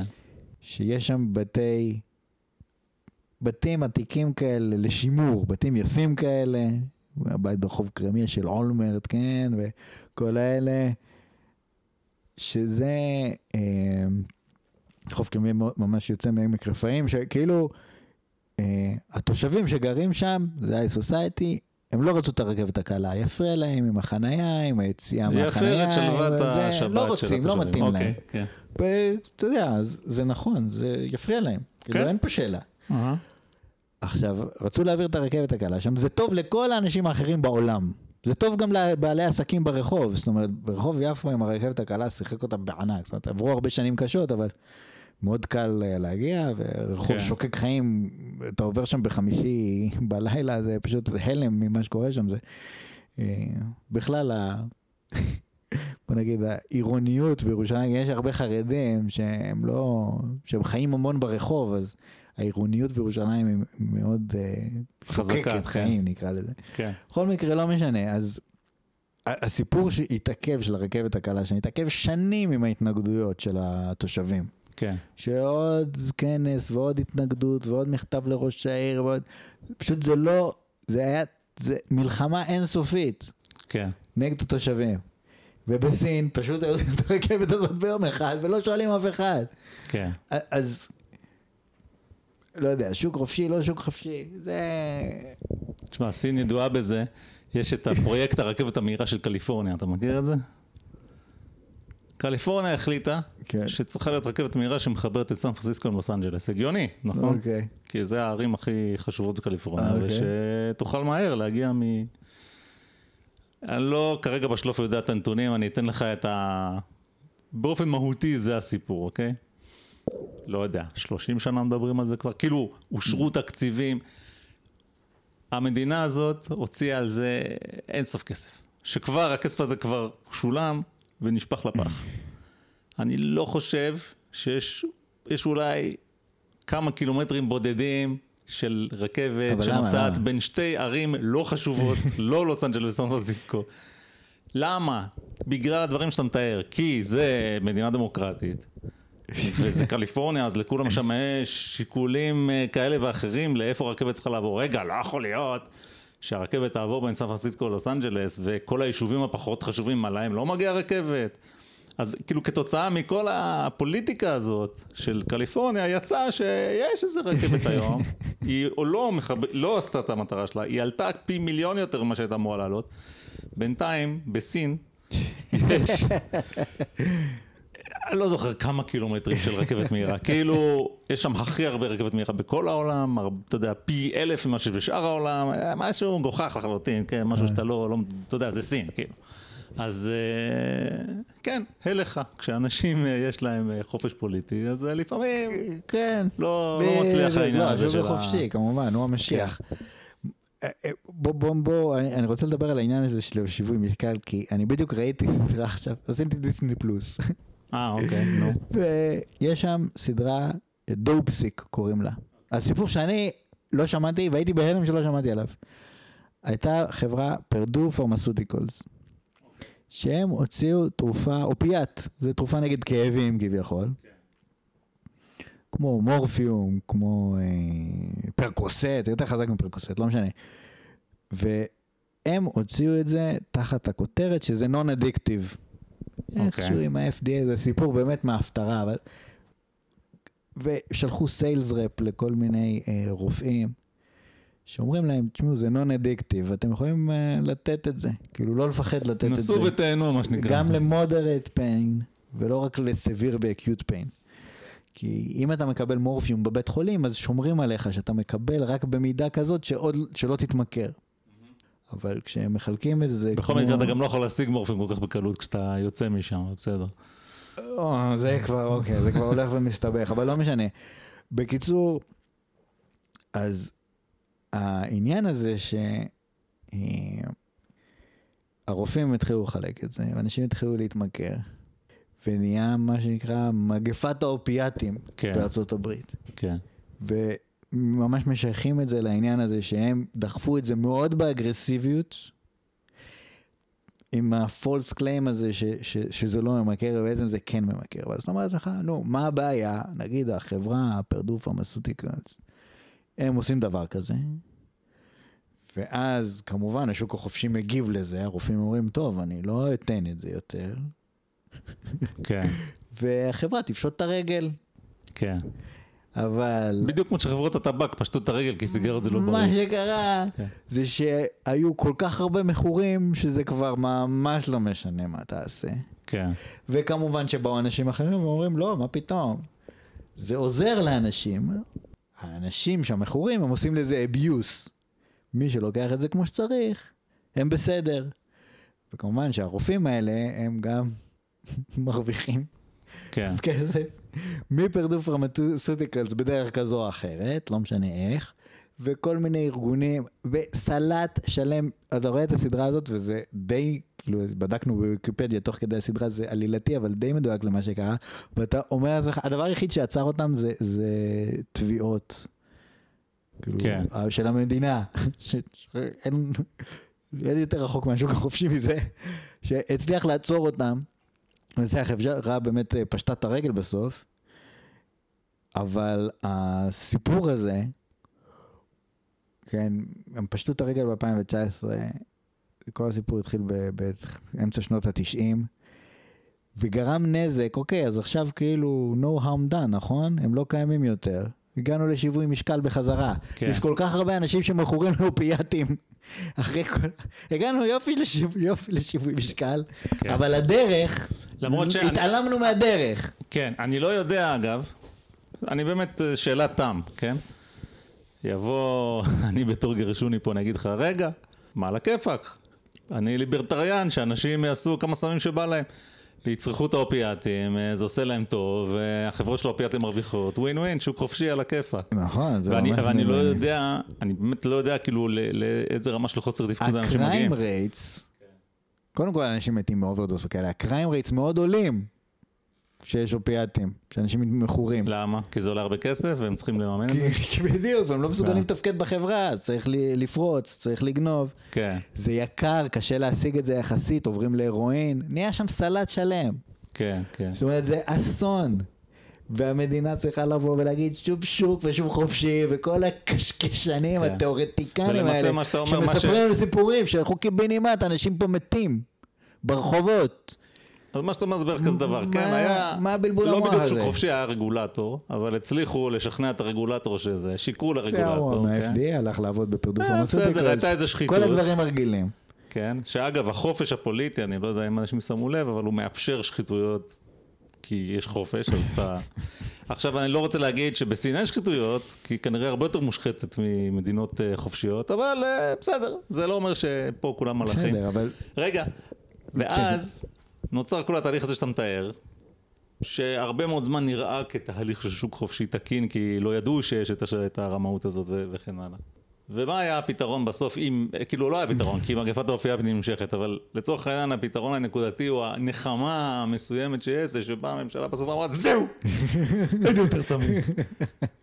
כן, משהו כזה. כן, לסביר פיין בבית חולים, תקבל את זה, אוקיי. א- אבל לא לכל מי שעם כאב שיניים, אתם שמים לו אוקסיקונטין ו- וש- אגב, שילך בענייני להתמכר. אופיאטים, אנחנו מכירים את אה, סיפורי מלחמות האופיום, כן? שבה החבר'ה הנאורים מהמערב אה, מצאו שיש להם אחלה מוצר למכור לסינים כדי לקבל כל מיני דברים טובים שיש לסינים לתת. וזה לא הצליח, אבל באמת, זאת אומרת, לא הצליח לסינים לצאת מזה, אנחנו יודעים איך זה נגמר, אבל התגובה הייתה, ובצדק, כי אין דרך אחרת, שהקיסרות, אה, כן, צ'ינג, שזה מי שהיה בשלטון, בא ואמר להם, אסור אופיום, אנחנו זורקים את האופיום לים, ואנחנו לא מוכנים יותר שיהיה, וזה לא הצליח כי יכריחו אותם, כן, עם, בכוח הזרוע לקבל את האופיום. אבל, זה- כן. שוב, לבוא, כן, אבל יש, בוא נגיד, ממשלות לפעמים עוזרות, נגיד את זה ככה.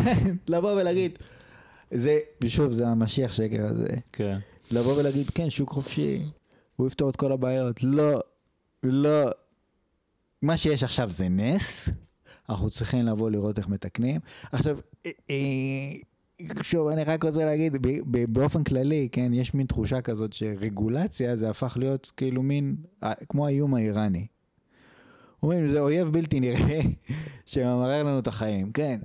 יהיה את הנשק הגרעיני והם יחסלו אותנו ובשביל זה צריך לחיות כל הזמן תחת האיום הזה שנשלח את המוסד וחיל האוויר וזה וזה וזה ואתה יודע. זה, זה מה שהם, אולי, אולי זה גם נכון, כן? אבל לא משנה. זה, זה, חיים, אנחנו חיים סביב העניין הזה למרות ש, שזה לא, אין לו שום ממשות. ו- וככה זה גם עם רגולציה, אומרים לנו, אתם לא רואים את זה, אבל זה מה שהורס לכם את החיים. זה מבטיחים לנו בראי השוק החופשי. כן. שוב, אין לי בעיה, אני לא, זה מוכן כנראה להבין גם ש... נכון בהרבה מקרים. שזה זה נכון לא בהרבה נכון. מקרים, כן. אבל אי אפשר להגיד כל דבר, זה פשוט רגולציה. יש דברים שזה... יש לי חבר שפתח חדר כושר בעיר בצפון. Mm, זה היה ככה לפני הבחירות עם מפלגת זהות וזה, ואני ככה תהיתי לגביהם, מאוד נכנסו קטע חזק, הרגולציה, רגולציה, רגולציה, אז אני ככה, דבר ראשון שאלתי אותו, נו, וקראו אותך עם הרגולציה? הוא אומר, וואלה, בא מישהו מהעירייה, לקח את המטראז' בשביל הארנונה, המטראז' של המכון, והלך, זהו, זה כל הרגולציה היה. כן. מול הרשויות, המיסים והכל, אתה בא, הולך לעורך דין, אומר לו, אני רוצה לפתוח עסק, הוא אומר, אין שום בעיה, תחתום פה ופה, פתח את העסק. הוא עושה את הכל מול הביטוח לאומי, מס הכנסה, הכל, מסודר את הכל, כן. כמה מאות שקלים בחודש, וזה כל הסיפור. כן.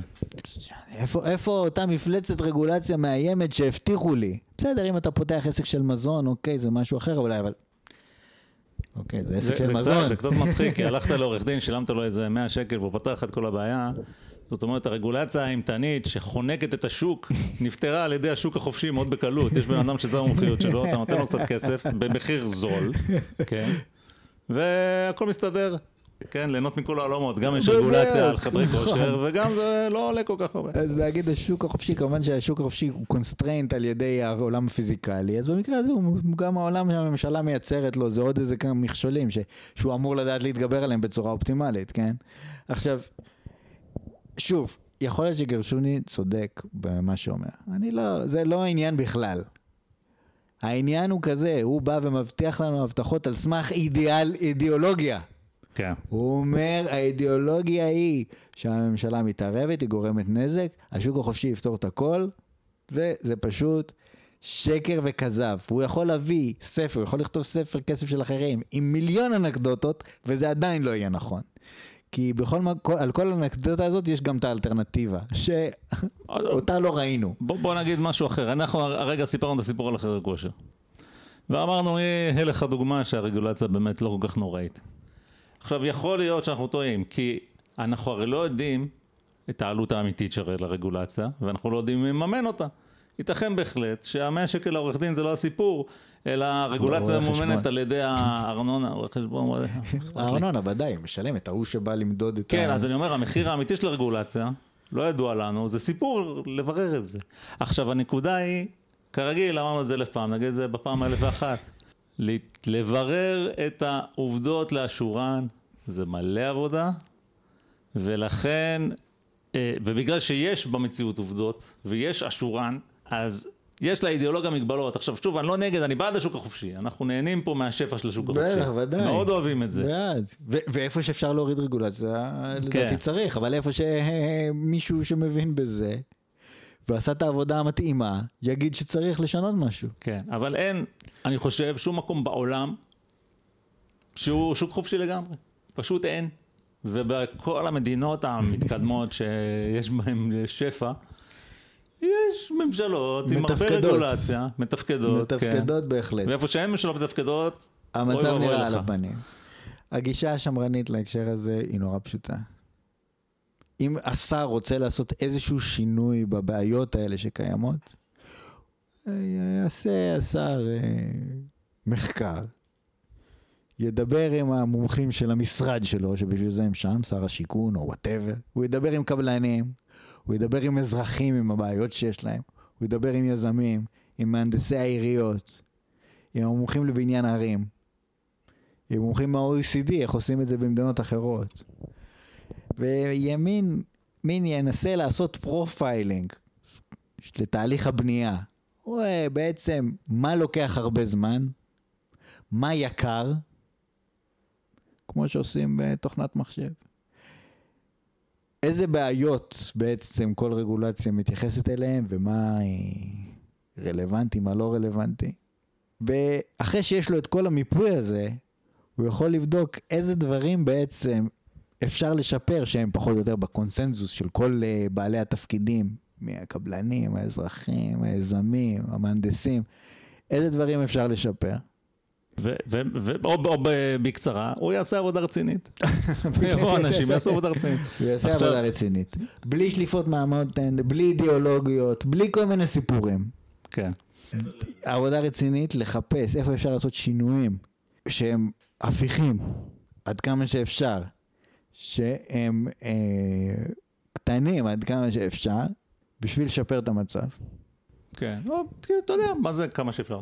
יעשה איזושהי הערכה רצינית של הסיכון מול התועלת, ואפשר לעשות דברים, ואפשר גם לטעות, לא אפשר קרה כלום. לטעות ולנסות לחזור אם אחורה. נטעה, נעשה משהו אחר. הכל, שכן, שיהיה עד כמה שאפשר מגודר, ולנסות לרוץ אבל קדימה. מה שאי אפשר, או יותר נכון, כן אפשר לעשות אותו, ומסוכן לעשות אותו, והוא מוביל תמיד למקום רע, וזה לא אכפת לי להגיד את זה כהכללה, כי אני, אני מאמין בהכללה הזאת, זה שיש לך אידיאולוגיה ואתה פשוט רץ איתה עד הסוף.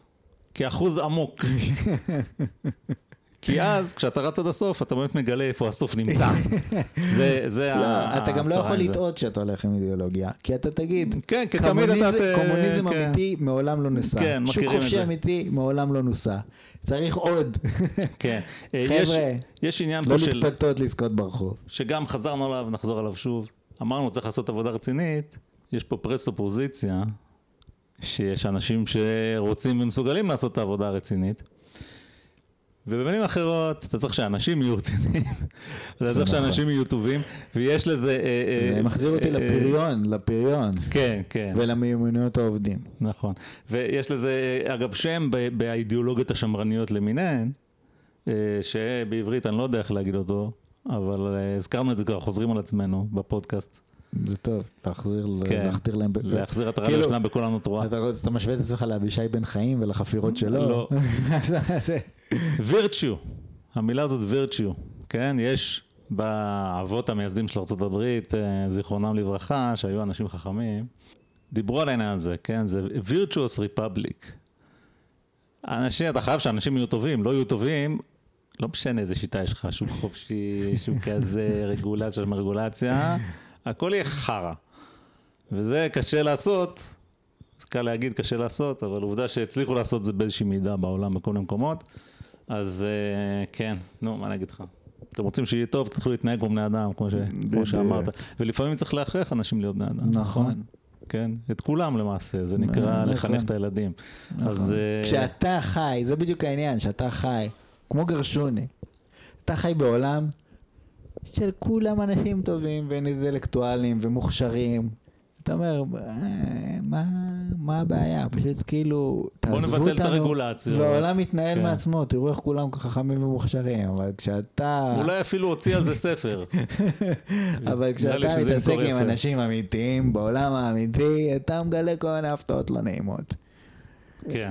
אז נכון, צריך להשתדל לתת אה, לשוק להיות כמה שיותר חופשי, כי עד עכשיו ראינו שזה מה שעובד הכי טוב בעולם. אבל אה, כן. לאט לאט.